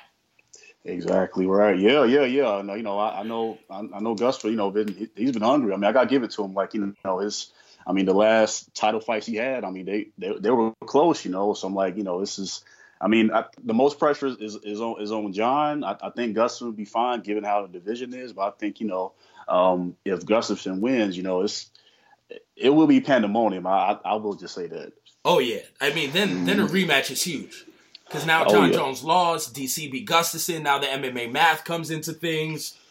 What if, or you know, the biggest what if becomes, what if he was always on steroids? Right. Yeah. what, what if this is the first time he was clean and he got washed? Right. Yeah. You know, and that and, and that and if they and if that's the case, you know, like some would say, like, well, if he, you know, they'll get that like as a slight to Gustafsson, like, you know, like if, if he won, if he win, did like did he really win? Like there'd be so many like uh, tricky parts into that. So you know, like, um, you know, but yeah, I, I just think like yeah, with that and the steroids, you know, same thing with like uh, you know, um, with Silva, like, is that are they going to be? Is going to be asterisks by their name? You know, decades from now when it comes to the goats. You know, I don't know. Um, but I And- hope that's not to the me, case. to me with Anderson Silva, I, think it's hard to now after he's popped for so many tests. And I mean, the man hasn't won a fight since 2013, since the Weidman thing. It's hard mm. to look at him and say, okay, USADA started here. He was never the same. Did he get old overnight, or was he always a guy? And you know, I, I'm not. The sport itself was dirty for a long time. Right, exactly. What was he one of those guys? Was he the Johny Hendricks who was just so? It looks as though he was so dependent on taking something that he was nothing without it. Uh, Right, and yeah. TL, TRT Belfort Even though Belfort bounced back several times after it was banned, but there was nothing like when he was on that. Um, Yeah. it, it's just crazy to see. Like, is Jon Jones the next one to get to get thrown under that bus? Right. I, I, I hope. I, I hope. I hope not. You know. I, you know. I'm. You know. I'm. I'm, I'm a huge like like you know like like DC fan. I'm, I'm a huge DC DC fan just because you know what he represents and you know just coming from where he come from. But you know I want to. You know. I I hope you know with with the Jones thing, it's a retribution story. You know. Um. I just hope you know like uh he wins. But again, if he don't, it says he, he's not gonna be he's not gonna be in that conversation. You know. Yeah, it, it immediately takes him out of it because of the other circumstances around it. Uh, Right. Another fight at UFC 232: Cris Cyborg versus Amanda Nunes. Champ versus champ. Cyborg Yeah. Cyborg looks as unbeatable as Jon Jones, just on the women's side. Do do you think Amanda has a chance to beat Cyborg? You know what? I think, you know, that's a, you know, that that is a hard one because you know I think, you know, I mean, for the last couple of years, you know, except for maybe like the bullet fight, Amanda Nunes has been tearing through a lot of people, like some like like champions, right? Yeah. Uh, you know, but she, but that's that's that 135, you know. But with Cyborg, I think, I think like you said, I think she's just so like un, unbeatable. You know, I don't, I don't think it'll be like a um, like a knockout per se. It, it, it could go decision, like you know, like she was with like uh, Holly Holm. I, I think I think Nunes will give her give her some trouble. Mhm. Um, now, if it goes to the ground, I, I think I think Nunes will get her. If it goes to the ground, like I, I I don't know if I've seen enough fights of Cyborg. I don't. It, probably because she knocked everybody out. I was I've about to say she, groundwork. she- she's never had to use it, but she's like Right. legit in jujitsu. Like Okay, r- okay. really, really good at jujitsu. Um, she rolls with Gabi Garcia, who's 260 Oh. pounds, okay. and is one of the best, you know, jujitsu practitioners in the world. I mean, Oh, world world class caliber, and that's her best friend, and they roll together. So when you roll with someone who's like 260, right. and then you get Amanda Nunes who's 135, I think you'll do all right on the ground. Oh, she just okay, never, all she right, just never has to use it though. But a lot of people don't know that. Right. Because yeah, we we've never had to see. I would love for her to have to use that part of her game. Right. Like, ooh, cyborg by submission might have to be my sneaky like little ten dollar bet that I put down. Right, right, right. Yeah, I, I would love to see that. Yeah, because I, yeah, I, I, I had no idea. You know, I, I, I see what Nunes has done, but yeah, I, I think you know, like, you know, she been the cyber been blowing through everybody else, you know, and I think with Holly, you know, is more like on like you know on the feet, but uh, you know, I, I'm, I'm, I'm actually, you know, I, I know like the the Jon the Jon Jones fight, well, the Jon Jones fight is gonna be like the top headliner for obvious reasons, but you know, I'm, I, I'm real like invested in that that, that women's fight. I, I, I don't, I don't, I don't think it'll be a a, a wash for Nunes at all. I, I think she will be competitive, and I and I, she got the hands. I do know that. Um, with the added weight, I don't know, but I know as far as the hands, um, and it may be a speed advantage, but at the same time, Cyborg is freakishly fast too. So I think you know with everything that's checked off, it it, it may be just Cyborg, but it, it's not by knockout. I say by decision or submission. All right, before uh, before we let you go out of here, I want to know one thing: Yes, Does sir. Conor McGregor fight again, and who does he fight? You know what? I think I I, I think he will. I, I think um I think he's in the same category as almost like Jon Jones. Not as far as like greatest of all time, because I think you know us um we know we always have like our, our five and they always interchangeable. But I think legacy and pride wise, Mhm. I, I I think Conor will. Now as far as who who he will fight, I I think I think he will he will have to get one more with uh, Khabib just just because of what happened, not only the the loss, but what happened after the loss. So I, I just think you know not only money wise, hype wise, pride and legacy wise, he he has to he he has to avenge that loss. Now uh, you know he can always fight uh um you know blessed uh, Max Holloway. Um, which you know is a different Max Holloway than he was from back, you know, from back in the day. But I just think, you know, for pride and legacy, um, because you know, like, is, is his stock going down because of that? You know, because of loss? I'm not really sure. I Um, feel like that brawl helped his stock not drop because it, it took Right. away from him getting mauled in the cage, and all people talked about was the brawl afterwards. Right. Yeah. Yeah. It's almost like I don't know if you said somebody else. You know, it's almost like a, a like a like a like a double turn. Like you know, some some saw you know yeah. some as as the hero more more than the uh, more than the heel. So, but yeah, I, I think you know he has to get one more um, with with Khabib. I, think I, I think we all could benefit from that fight. No, I definitely do. A lot of big fights on, on the docket here in 2019. Hopefully, we get to see the Cormier Lesnar fight, um, maybe another Cormier Jones fight. Just, just so much. Tony Ferguson's talking about taking on Max Holloway. It's, so much is in front of us. It's going to be one hell of a year in MMA. Um, nah, thanks for coming through and you know chopping up for us. Uh, let everybody know where to find you though. Plug all your stuff. Yeah, yeah, yeah. So I'm just uh, you know Andre underscore uh, Canty on everything else. Uh, Instagram Andre underscore Canty. Same thing with Facebook and Twitter. I, I don't have a lot of like stage names because I, I, I write, you know, so I write for a local paper, so I just keep everything as it is. So Andre underscore Canty on Kel Dansby, no gimmick. yeah, that's right. That's right. Yeah, yeah, yeah. nah, that's what's up, man. It's always good, you know, to to get fresh voices on the podcast and chop it up. Definitely have to come through again. You know, we talk longer and we get into some wrestling and everything next time. Yes, sir. You know, I'll, I'll, i guess I'll hopefully I'll, I'll, see y'all. I'll see y'all in uh, in New York during the WrestleMania weekend. Oh, you'll definitely see us. Yeah, nah, just hit me up. Anything you need, um, we'll be at all the shows. If you need to know like what some of the smaller shows you should check out, uh, I'll give you the info. You come through, we chill. Yes, sir. That'll work. I appreciate it, man. Yeah, anytime. Uh, nah, man, it is great, great having you on. So that was Andre. We're rolling into the next guest right now, Busy J on uh, social media platforms. We always communicate, usually Instagram, Busy J791 on there. Jay, what's up? Thanks for joining. Not much, man. How's everything with you? Nah, it's good, man. It's good. It's been a, a good day, a long day. Um, you know, recording these interviews. I, I love it, though. I always love doing this show and getting a ton of different voices. Um, years past, you know, it's been like four people per uh, fan appreciation episode. Today we got 12. Oh, nice. Yeah. So uh, putting in that work today, but it's real cool. It's real fun. I'm glad you took the time out to you know sit down with me and chop it up.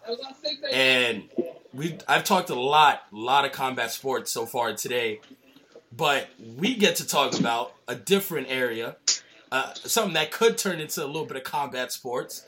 Kanye versus Drake. And Calabasas Kanye strikes again. It, it, looks like he's off the meds. He's out of his mind. He's starting stuff just, you know, just for because, just for trouble, for attention. He got his wife coming all out the background, trying to defend him. It, it's Kanye at the point where he's a problem, not just to himself, but to everyone around. Oh, absolutely. He's beyond a problem. Not even to himself, but to his family. You know, poor Kim getting in the middle of everything now. So that adds a whole new dynamic to everything. And I'm about ready for this uh Chi Town triple threat match to happen some point next year. I feel like Kim loves this though. I feel like Kim is Stephanie McMahon, where you know she's gonna take the bump, but she's always out there around Triple H anyway. You know she's True. gonna get put through the table. You know something's gonna happen to Steph, but she just has to interfere. That is what Kanye and Kim are to me. They are Trips and Stephanie McMahon. And unfortunately, we have Drake, who has no scruples, who will put her through a table. Oh, absolutely. Drake is uh he's definitely an old school WWE, early WWF kind of figure. And I just think that, you know, Kanye and Kim better be careful because I'm pretty sure Drake he's been win- he's been wanting to smoke for quite some time, so he has ammunition ready to go. Oh, you bring that up. I think you're right because I'm telling you, the Pusha T beef, as good as it was, and I still think Pusha T won it felt like most of that Drake diss was towards Kanye. And, and he was yeah, hoping absolutely. Kanye came and Adam, hoping Kanye pushed it, and Kanye didn't. And then now, listen to Sicko Mode back, it's like, yep, you know what? That that is another dig at Kanye. There was some song back in the day where he's like, yo, my pool is bigger than Kanye's, blah, blah, blah. Like, he's been on Kanye little by little for a long time. I feel like this might be the breaking point where we finally see them you know, at least lyrically go at it. I'm, I'm not sure if Kanye raps anymore. He does like Scooby Doo Boop music. Right. But if he felt like rhyming, this would be a great time to start again.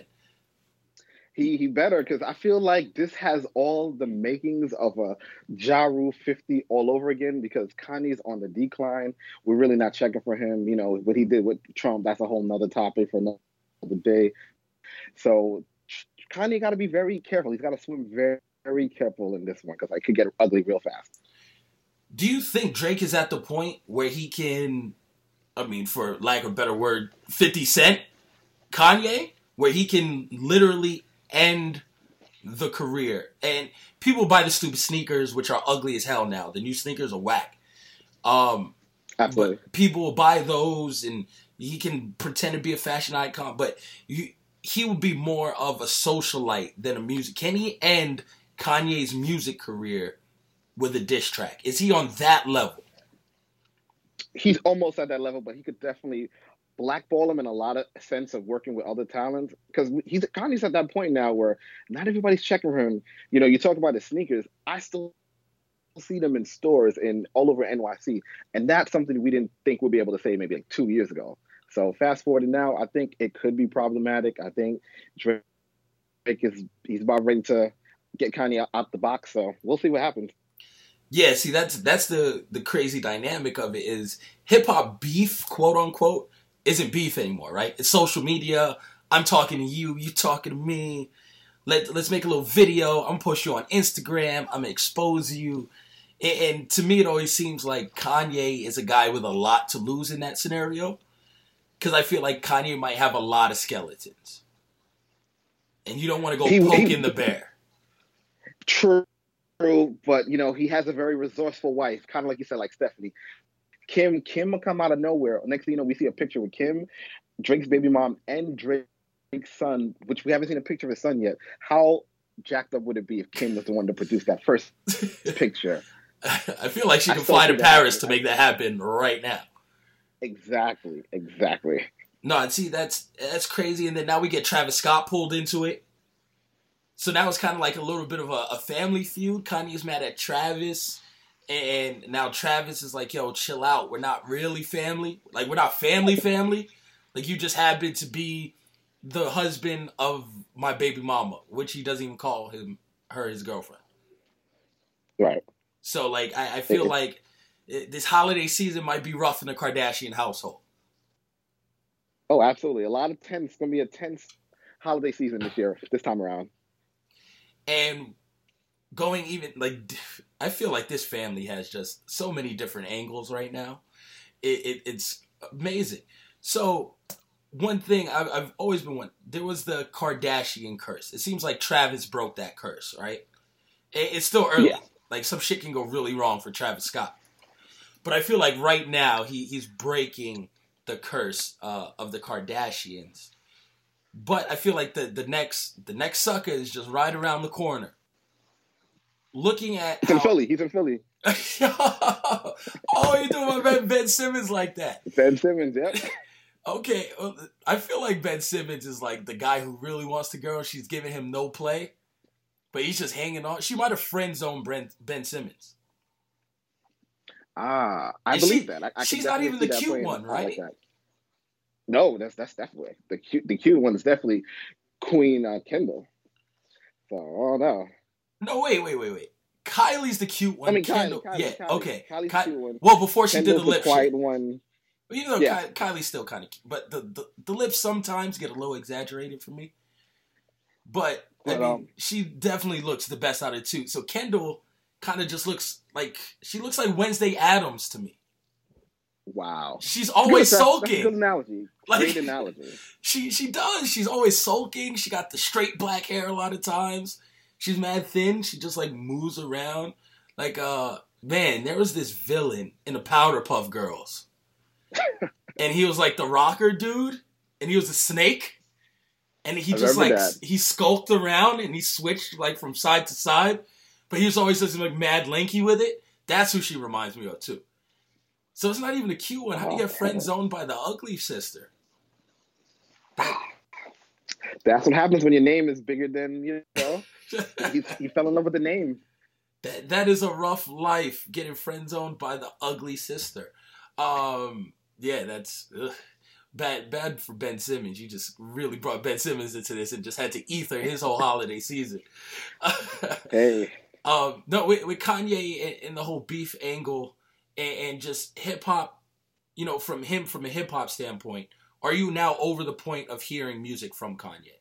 We we all know like if people roasted me on Twitter when he you know started waffling back and forth on this Trump stuff, and he was walking through Right. Chicago and he was like, "Oh, I'm gonna build my headquarters and bring the factory to Chicago and give jobs."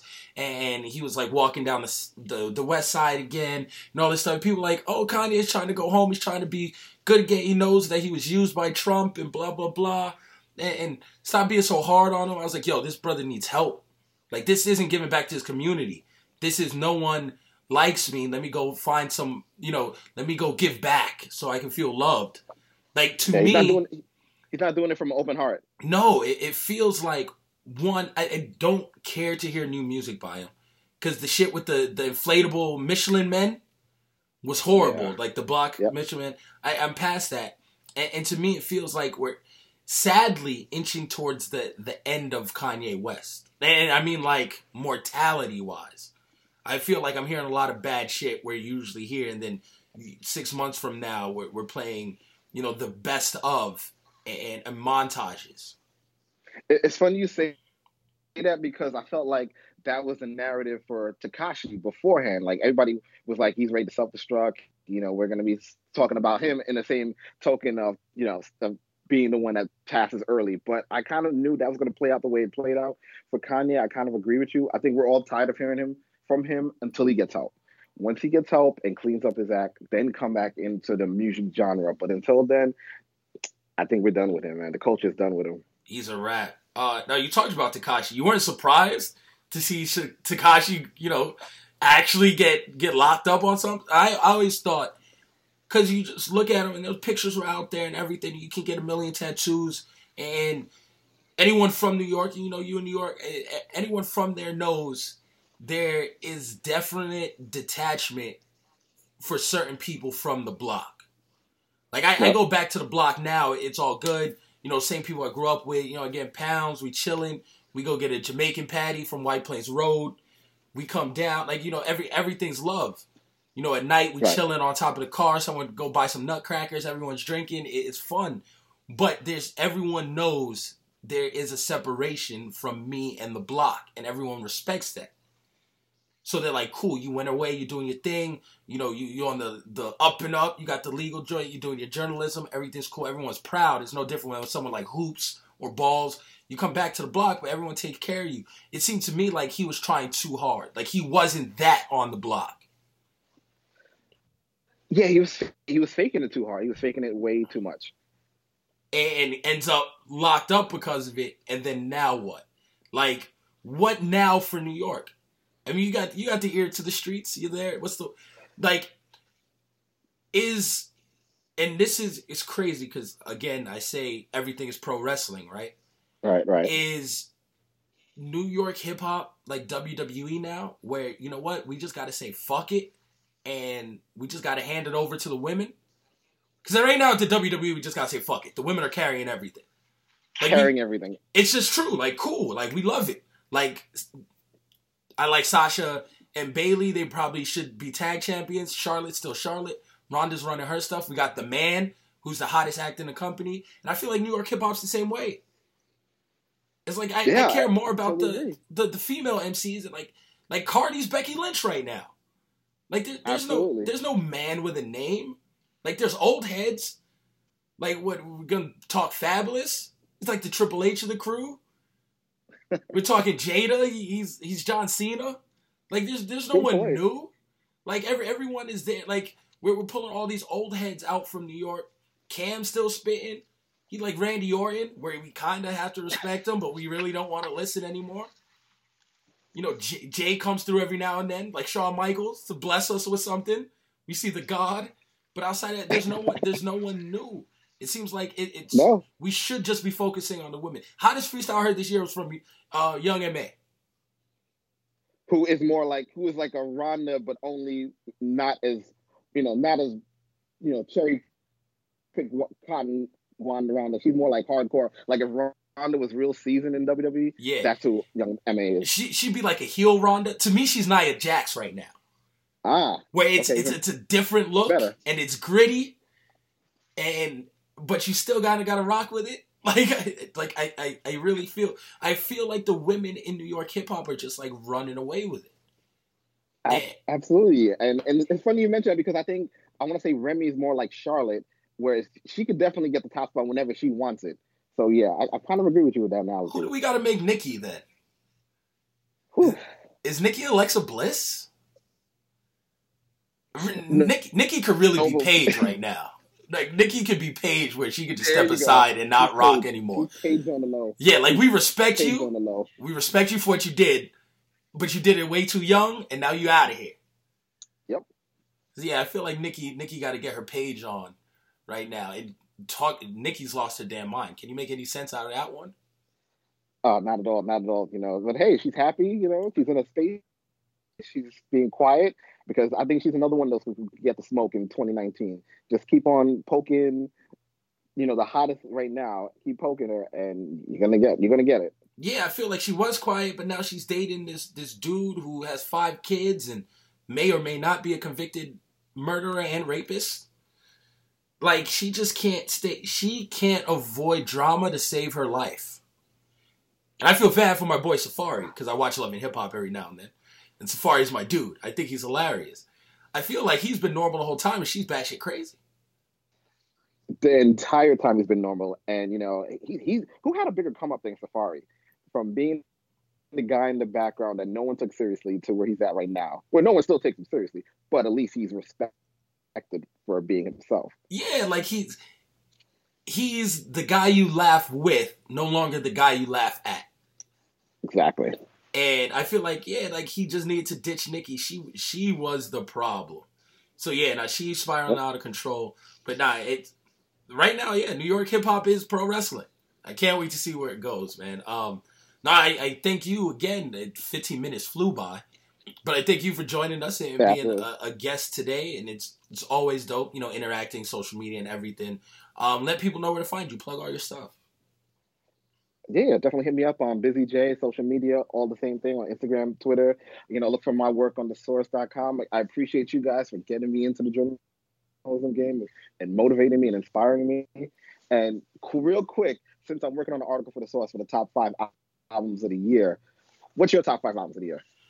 Oh, top five. Top five is rough. I'll give it to you real quick though, because I think I got to rank them for like next week's show anyway. Um, no order yet, Okay. but give me Astro World.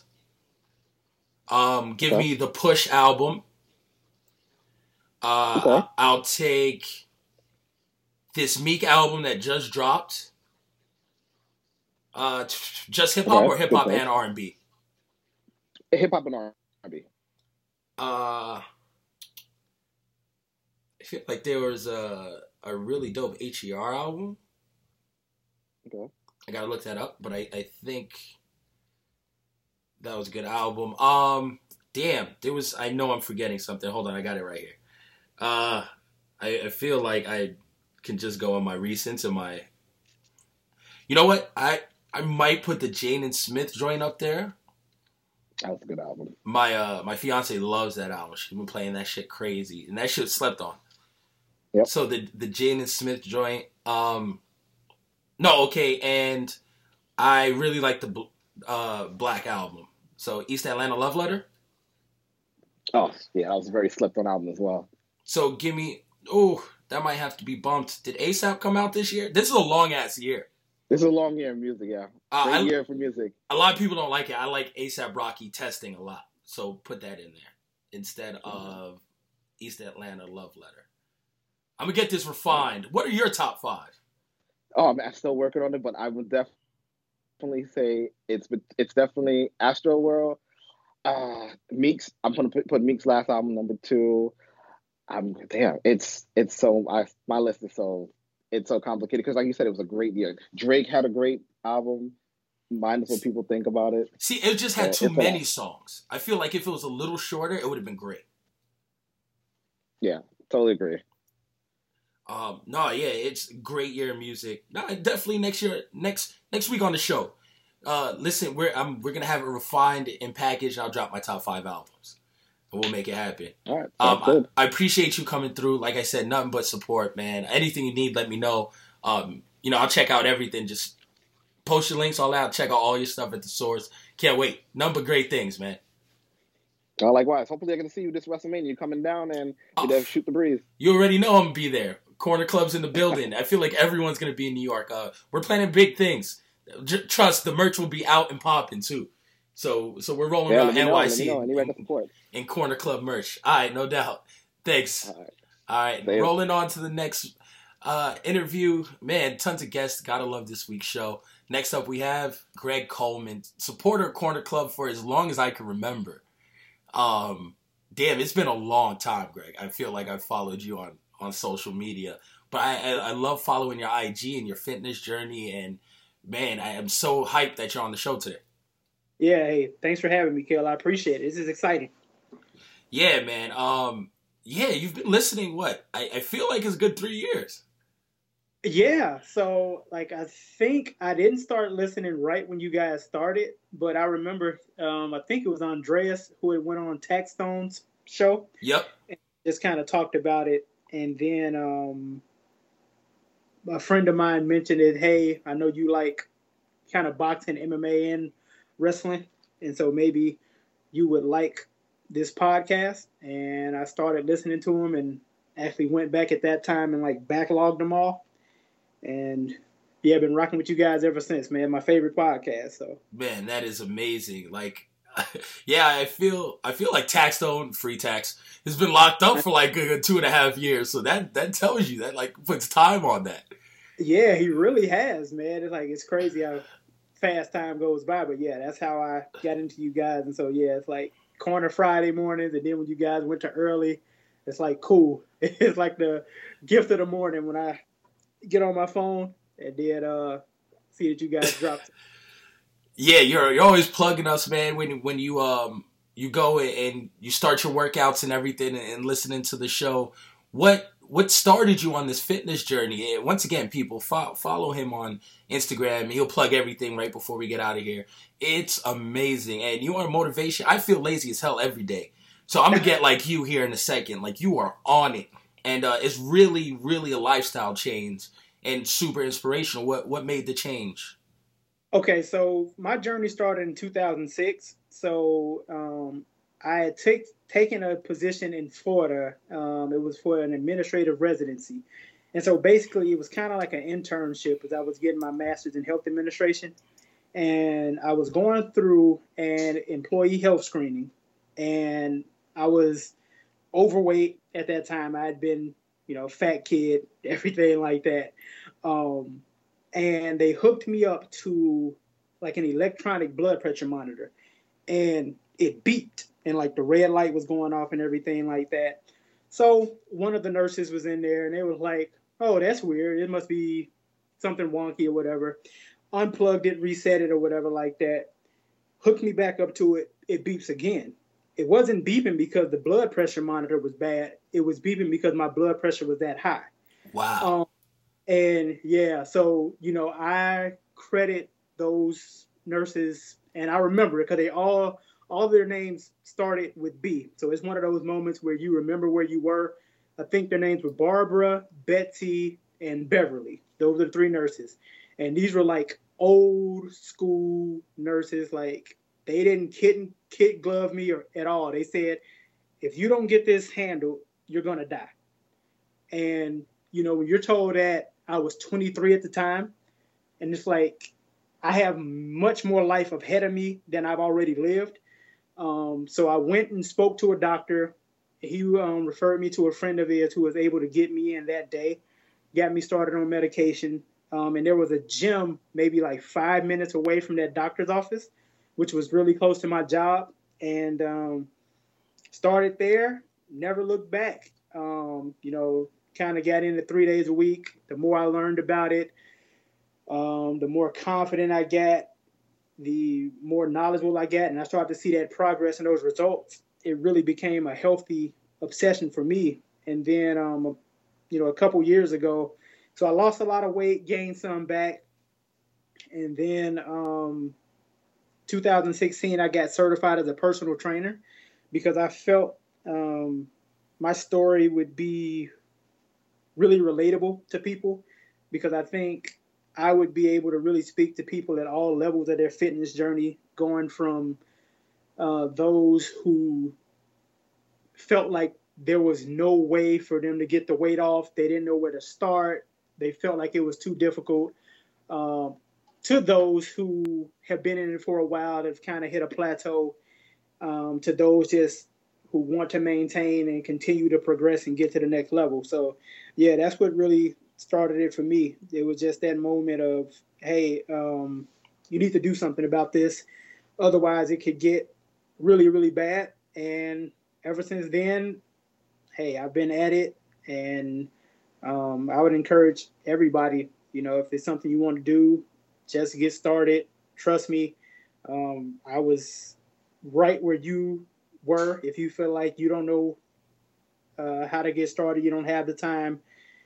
Um, fifty percent of something is better than one hundred percent of nothing. So that's the synopsis of the journey. Word up, man! It's so inspiring to watch. Uh, I see you post uh, quotes from The Rock all the time. Yeah, I do. Um, he's one of my favorite fitness follows, and I think the cool thing about The Rock is that he shows you the full gamut of it. So you know he'll show you him crushing it in the gym, and like that guy's crazy. Like I'm not nearly like a power lifter like The Rock is doing, like insane 450 pound hip thrust and all that kind of stuff is nuts. But then he'll also post the pictures of like his epic cheat days, which to me are his his my favorite post from him.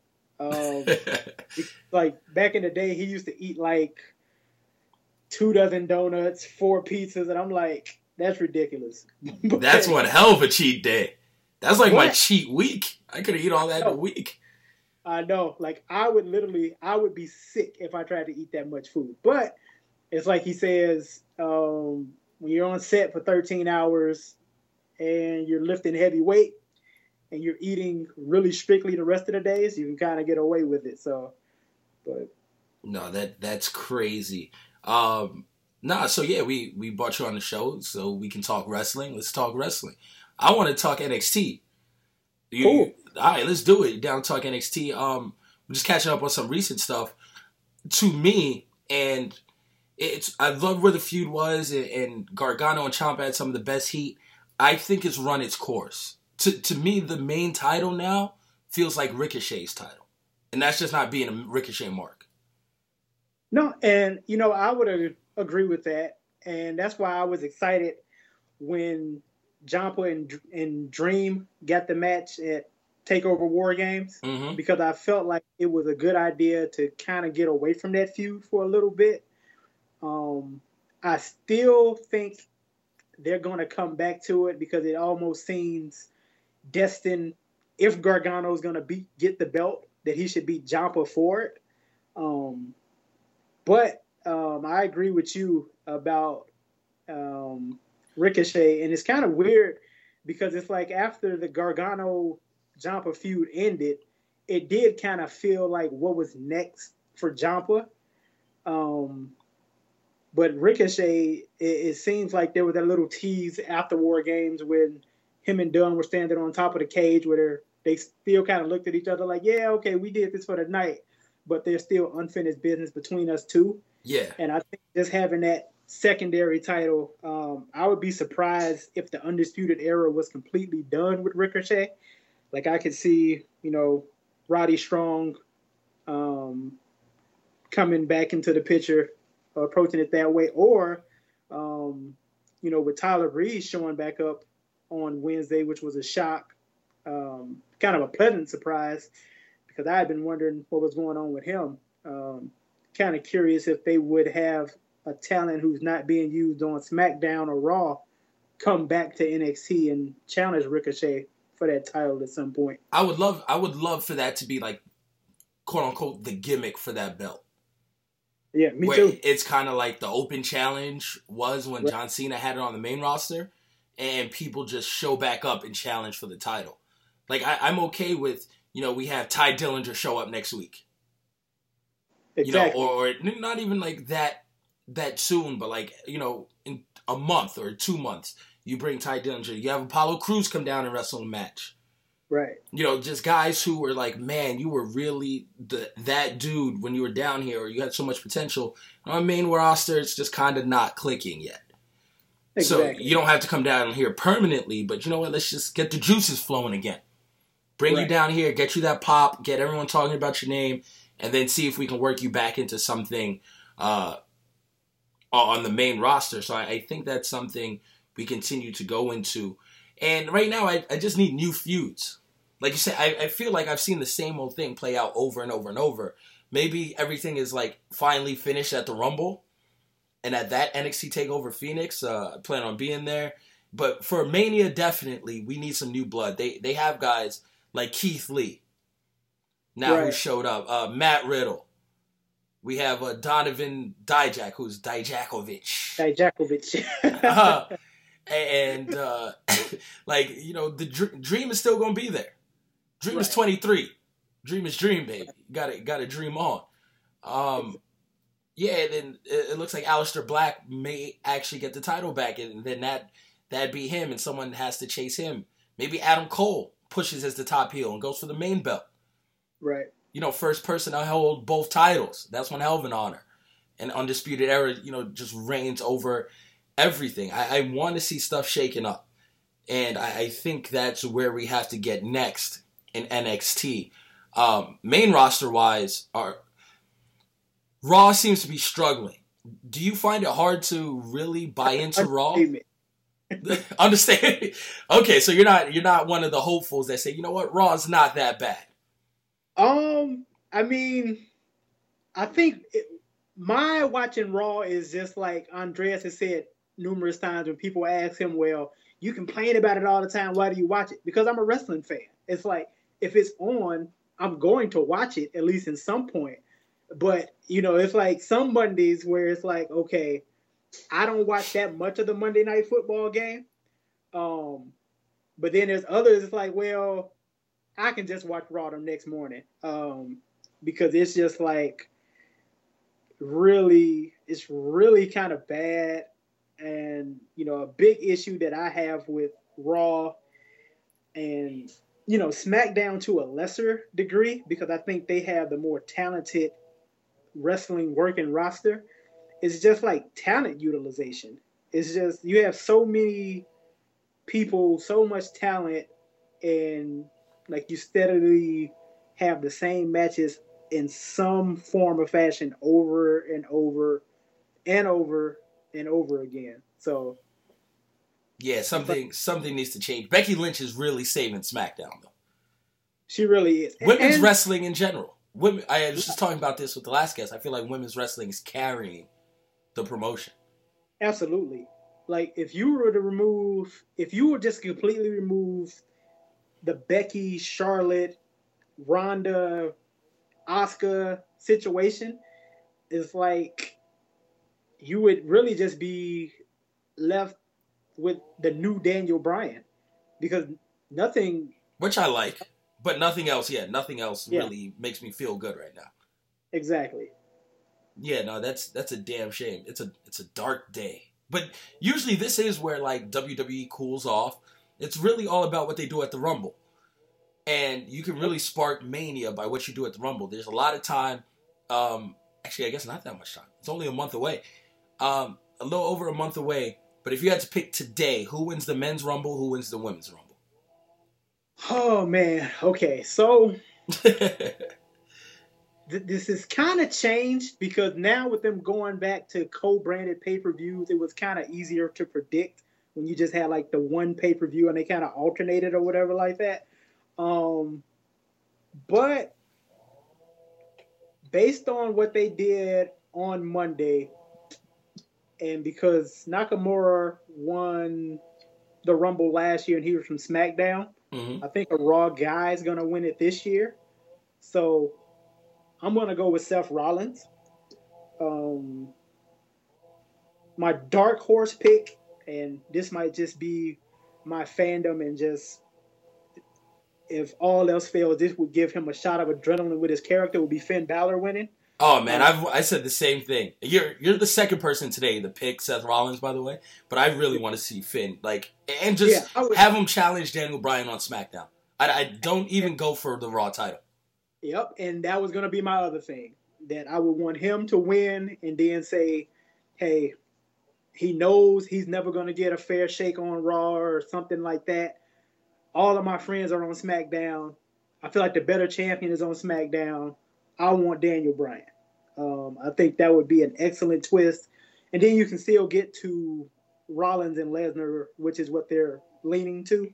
Yeah. Um, I feel, and on the SmackDown side, uh,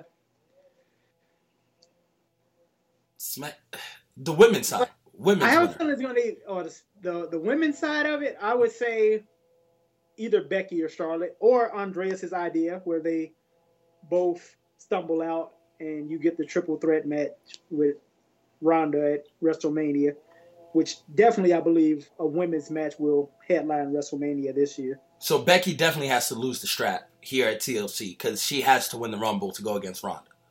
Right, I think so because I just think of the is it seems like the path is setting up to where two of the three women in that match have an issue with the Raw champion.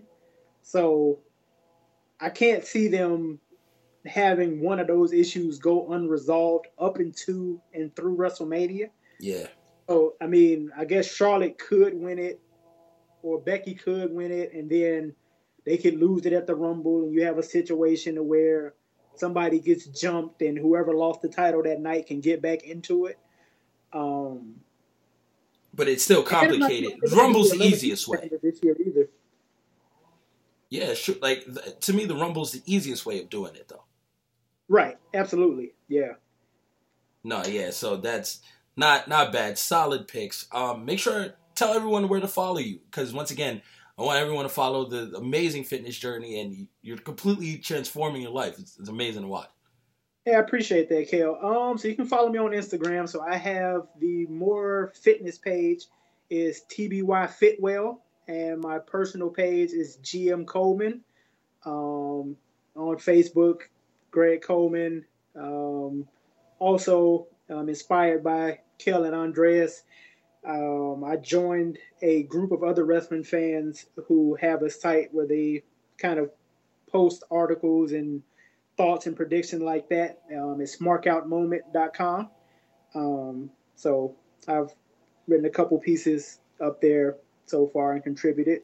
But yeah, so I appreciate the opportunity. I appreciate the shout out and the plugs and giving me the opportunity to do that and discuss my journey and chat some NXT and pro wrestling with you. Man, anytime. I appreciate it. So much fun. Um, I appreciate you know following the journey and you just communicating with us all the time, always letting us know what you think. Uh, definitely check out the writing. E- everyone, it's more than worth the follow. Man, Greg, I appreciate it so much. Um, till thanks for coming on. All the guests today were amazing. Every guest, it's so appreciated here on the corner. And once again, we do these shows for you guys. Like every week, you guys listen. This is your show as much as it is my show, as much as it is Old Man Andreas' show, even though he's cranky. So, you know, you guys are why we're here, and big plans for 2019. Shit, we're coming up on year five, I think. Like Wow. we're, we're approaching year five of the podcast. Uh, we're a couple episodes away from 200. So yeah, time flies, but we're doing big things. It's really time to take the podcast to the next level, so people start cutting the checks. You know, Hey, uh, hey, I'm man, all for it. trying trying to get on TV or something. You know, you know. Um, Hey. But no, it's appreciated. Thanks again. Um, Yeah, no problem, man. And, and um, you know, thanks to you and Andreas. Um, and just really quickly, because I know you've been at this for a minute, but um, I was listening to the episode where you guys talked about how you got started, and then I remember the episode where you had Robert on from BSO, and you know, your message was to you know, if you're interested in writing, just start writing, and you'll be surprised um, how far you'll get just getting into the practice of that, sharing your content. And that was something that really kind of spoke to me and inspired me to kind of start writing a blog and everything like that. So, you know, definitely appreciate both of you guys for sharing your story and your your time. Like I said, it's my favorite podcast.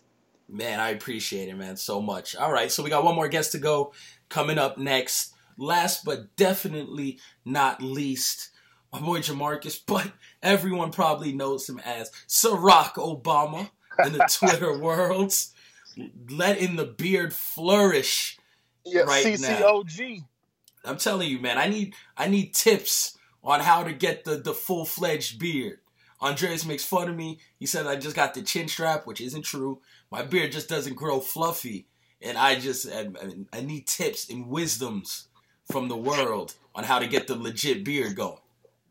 Man, I did the chin strap in my early 20s, late 20s. I had to put the full beard on. Hey, you got to take care of it. Give it that moisture. Get the comb with it. You can't do it like the chin strap. We just let that rock. We got to actually put some work into this one. See, yeah, see, I got to put time into it. That's rough. I, but I feel like now that I hit 30, I gotta, I gotta grown man it up and, really focus on getting the official tissue beard. So that might be Yes. my New Year's resolution. Yeah, but you're going to go through that rough spot where it's going to look a little bad and you're going to want to bring it back to the chin strap. Don't do it. Just gotta let it grow through it. Yep, you got to hey, you got to grow through those. It's like the bad days. You got to get through it. it's like growing out the fro in the late 90s. Yep. Gotta get through it. Uh, nah, man, I, I feel like, you know, having you on it is great. Uh, love you being here and love all the support, all the guests today. The full Corner Club showed out in full effect. Um, man, this is this is why we do it each and every week because you guys listen, you guys put in your input and communicate with us on social media and on special times like this when you guys get to be on the show. We covered so much today in today's episode. We didn't touch boxing. So we're gonna get into that right now. Canelo's fighting this weekend, taking the fight, first fight in Madison Square Garden, leaving Las Vegas, which has kind of become his home, um, taking his third fight of the year. Ditching pay per view. How do you see this in the move to DAZN working out for Canelo? Is he going to be the trailblazer that that kind of leaves that that has to be on pay per view Floyd Money Mayweather model in the past? Or do you think this is just the latest fad and, and boxing will always be boxing? You always have to be a pay per view star to win. I think this is life now because like nothing's you know pay per view work with cable. Now that everybody's going to this streaming service, that streaming service, being able to be a part of a streaming service is going to be huge. So I think Canelo's definitely. I didn't think he'd be the poster child for it, but he's definitely on his way to setting uh, trailblazing on that one because he's going to be the first guy that really is featured on a streaming service. Yeah, I mean, getting to watch Canelo fights. My my grandma um, hasn't paid for a pay per view in a long time. You know, I got I got my ways trying to hook grandma up, but um, she's hyped because I got her to zone and she loves it. Now she gets to watch Canelo. She gets to watch um, Anthony Joshua. All of these guys fight for for five dollars a month. Yeah, and you know, you think about that. Like, I think it'll be the first. I'm really surprised PBC hadn't done it yet. I thought they'd be first to go to a streaming service with their fights since they have so many fighters. Yeah. Like, so I'm interested to see what DAZN does with their roster and like, because you got to build it. Like, we're not just gonna pay five bucks a month and wait every four or five months for a Canelo fight. So I'm interested to really see how they how they sell this product when Canelo isn't fighting on the card. Yeah, it's my grandma watches the small ones, right? So she watches like if if it's on, she's watching it. That's the reason why I'm into boxing. The reason why I'm into combat sports. It all it all starts and ends with her. So she's she's here for it. She doesn't care who's fighting. She just loves the fight. Um, I, I just wonder how many people are like that. And it seems like in Canada, overseas, they, they have more. They have wrestling, they have uh, regular sports, so they carry like the NBA or something um, in China and Canada and all this stuff. It's what can they offer here in the U.S. that makes it special, that makes it that next streaming service, and you know, kind of takes us away from ESPN Plus. Or you know, I already got Netflix, New Japan, WWE, Hulu. Like I, I, I cut the cord. I don't got cable. I just got Wi-Fi. But you know, these streaming services are starting to stack up. Disney's like, about to buy one. Are we saving any money? You know, we all went to cut the cord because we were tired of paying cable. But by the time you finish adding up this streaming service, that streaming service, man, we're right back up to what we were paying. Yeah. Uh that's what's so crazy. I felt so good like seeing my my cable bill drop to just Wi-Fi, but now if you add in all the streaming services, it's like I'm paying the exact same thing I used to pay for DirecTV and complain. Yeah, but it feels better. Like it just it feels like my choice. So it's like it does cuz I can I- share these with some other people be like, "Yo, let me get your Hulu login. I'll give you my Netflix. Let's try to cut these in half, my man." I feel you. I feel you. But what do you think of the fight though? The fight itself, I, I mean, Canelo is not an easy opponent. Canelo's moving up again Like this is a guy who was just fighting 154 a year and a half ago. He's at 168 pounds. Like we're we're getting into just Andre Ward territory. Damn near, you know, like it, it, he's getting up there in weight. I understand he's trying to get all these belts. Um, they're they're trying to pick the best fights for him that makes sense. Um, when you are three division, four division champion, it sounds better. But sooner or later, the risk is going to catch up to him. Like sooner or later, he has to fight a Charlo if they can co-brand that with PBC, or you know a Billy Joe Saunders, or you might have to face you know Triple G again. What what if that decision goes the wrong way? Like he's in such a tough spot, such a tough division that that it's it's a weird place. I don't think he trips up this fight. I think he does well. It's not going to be the blowout showcase fight that many people think it is. But it really, we're going to see Canelo tested, fight in and fight out from here on out. He's not going to be the bigger guy anymore. Yeah, I don't know if this guy goes seven with Canelo. Like this feels strategic. I feel like they like this feels real strategic after those two Triple G fights. Like, hey, look, we need one we could just go put away. And like, see, I don't even know, know if he gets the knockout in this one. Yeah, I'm going with the knockout. Like, I just you look at it like it all sets up the first stream. Like they picked this strategically. I don't believe they put him in the ring with a guy who could really hurt him. No, no, no. no so, there's some people at 160 right now that could really hurt him. He's not fighting any of them. Yeah, so like this one feels like one of them washed. Welcome to DAZN. Canelo's here, but man, like Canelo's done what we've asked. He's got 50 fights on his belt. Like that's a, that's you know, a lot of fights. we push guys to go fight. Like you cannot knock him for it, but like this one just feels like one that'll be over before we really get comfortable. Yeah, this is this is definitely the showcase setup fight. You got to justify paying this man what seventy mil a year or something crazy. So your ass better fight three times for the seventy, because there's a difference between three fights at seventy and two fights at seventy. So we we gonna put you out there, even if it gets Joe Schmo, if need be. But that third fight, we gonna rake in some money.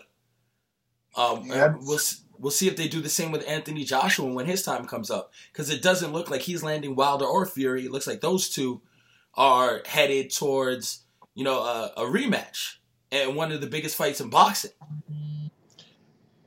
Yeah, and uh, I feel like Wilder, that draw was the best thing that could have happened for Wilder because it was lost any other way.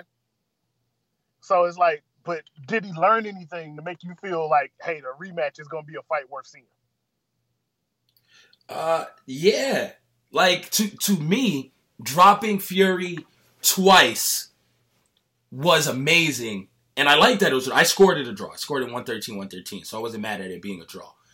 Um, but seeing the knockdowns, it's like, okay, can he knock him smooth out next time? Because it's not can he outbox him. Um, yeah. it's like can he catch him with the one that actually puts him out, or is Fury the Undertaker and always going to get back up? like that shit was amazing. And then the next one is can Fury avoid being caught and do exactly what he did the first time, which is outclass Wilder? But can he avoid the bomb? It's all about the bomb squad. So yeah, that yeah. that's what it is. It's styles make fights, and you have one of the best defensive heavyweights we've seen in a very long time versus one of the heaviest handed heavyweights we've seen. Like th- this guy got bought. He's 215 pounds.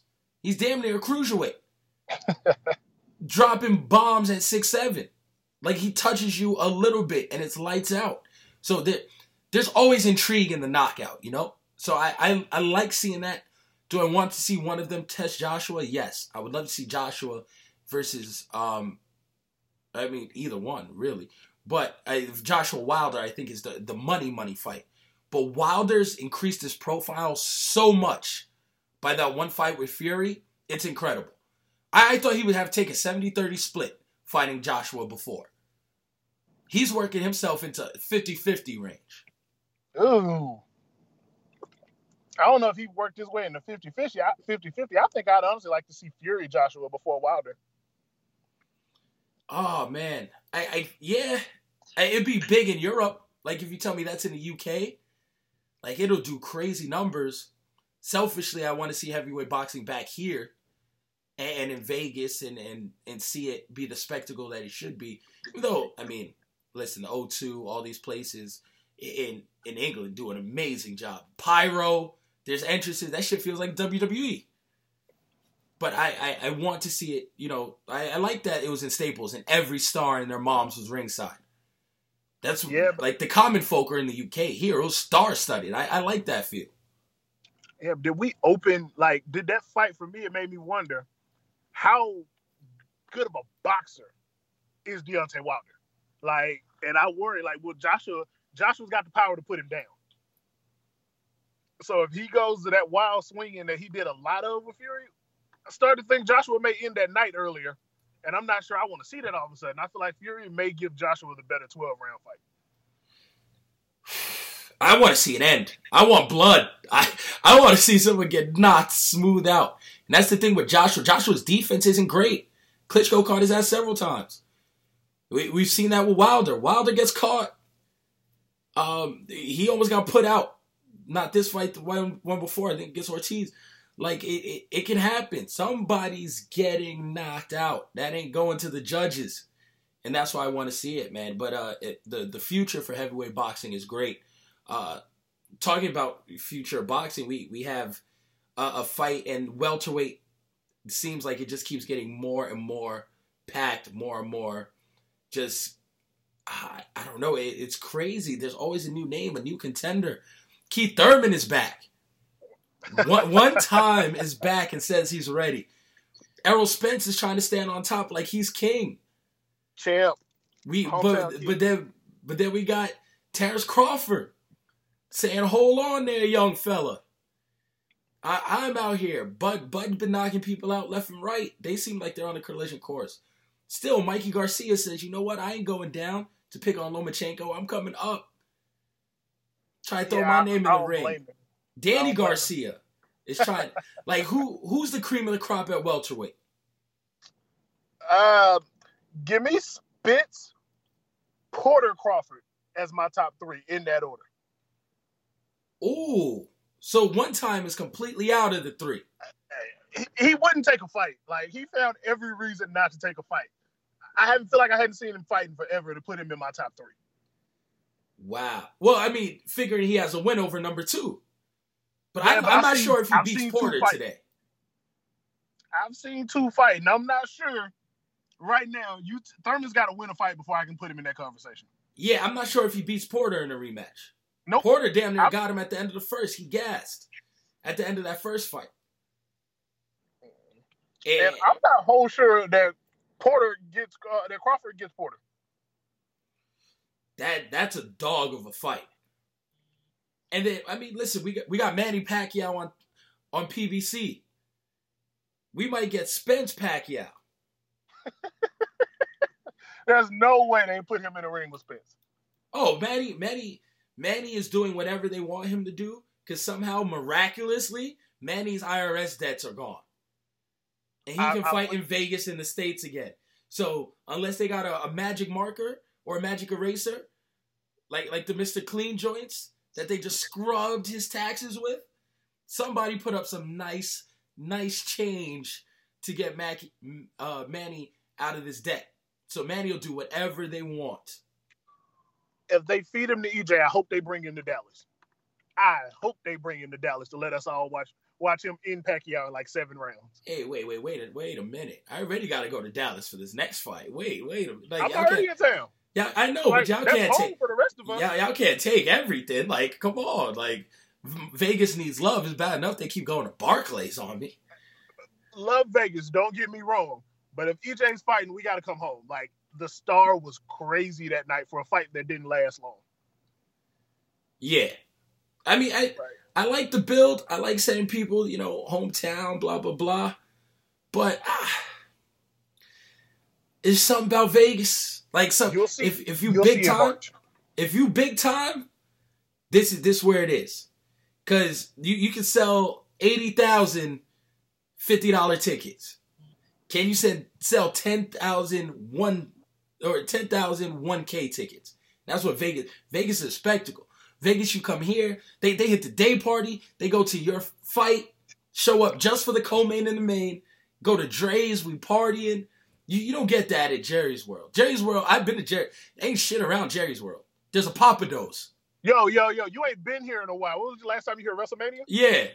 Yo, Texas Live, like it, Jerry's World's looking real nice here lately, so it's gonna be a good night in March. All right, you listen. I'm, I'm holding you to that. Don't you you you showing me around or something? I need to have some fun next to Jerry's World. Last time I was there, it, it was it was a little little sparse to say the least around Jerry's World. So we need we need to liven it up a bit. Yeah, see, WrestleMania didn't bring out Dallas, Dallas. EJ in Texas Stadium's gonna bring out Dallas, Dallas. We getting South Dallas this time. See, I can't wait. Can't wait at all for when it's Crawford versus Spence. Cause Crawford's people, Nebraska folk, they be turning up. His mama be turned up at the fights. You mix that with some real Dallas. Oh boy, we about to have a weekend. Wherever that fight is. now that one's got to go to Vegas. We go oh. to Vegas for that one. Yeah, listen, y'all all come. Listen, if that's 2020, we got the we got the stadium now. We only got to do that at T-Mobile. you want a stadium fight? We put state stadiums ready. Yeah, I think they need to keep them away from each other a little longer. We need this one to build. Oh yeah, yeah. No, they're both young enough for it to build. And again, Spence got a lot of a lot of people to run through in PBC. I, I think they feed Pacquiao to him to, to build that name.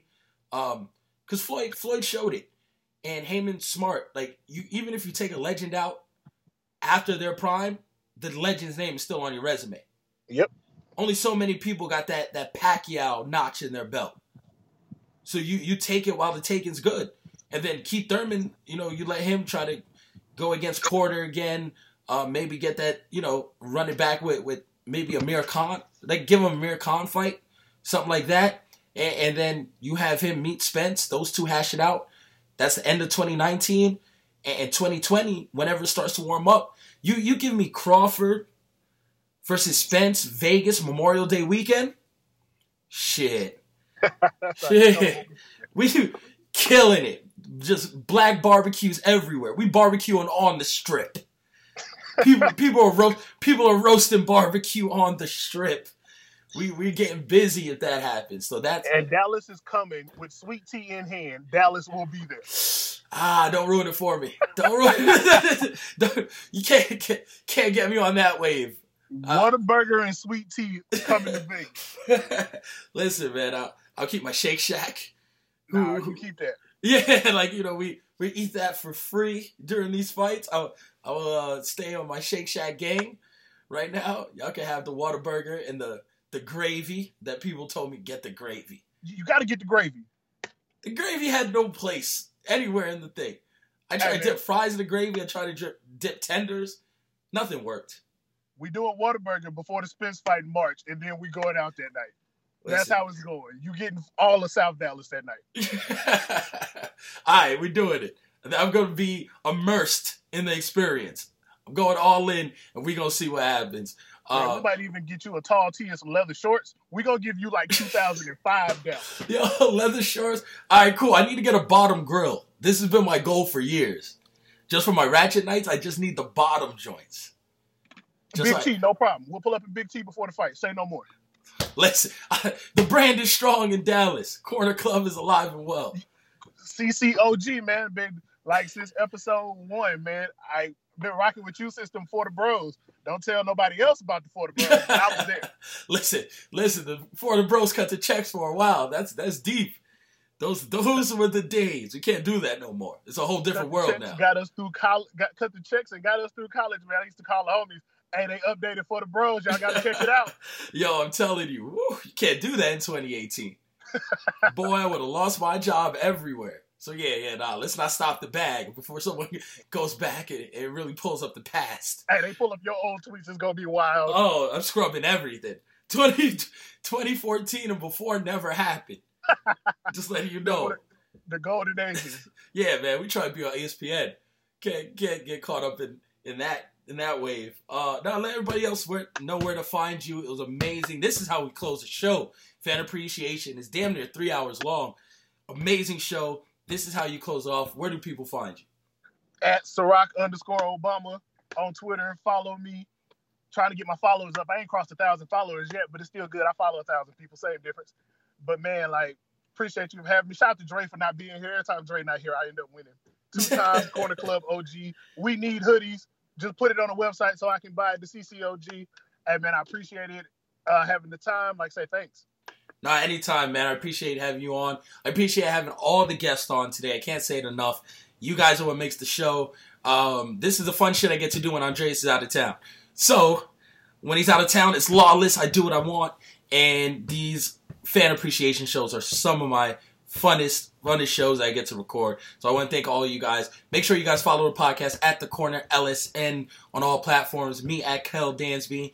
Andreas isn't here, but follow him at Andreas Hale on everything as well. Next week we'll be back with a regular show. We're gonna wrap up the year with our awards that we do every year. So best fight, you know, best beef, best feud, best albums, everything will come at you the week after that. And uh, yeah, 2019 is gonna be a bigger and better year. We're going into year five, almost at show 200. Got a lot of new shit popping off. Trying to take the podcast to a new level. So thank you guys for listening. Till next time, we're out.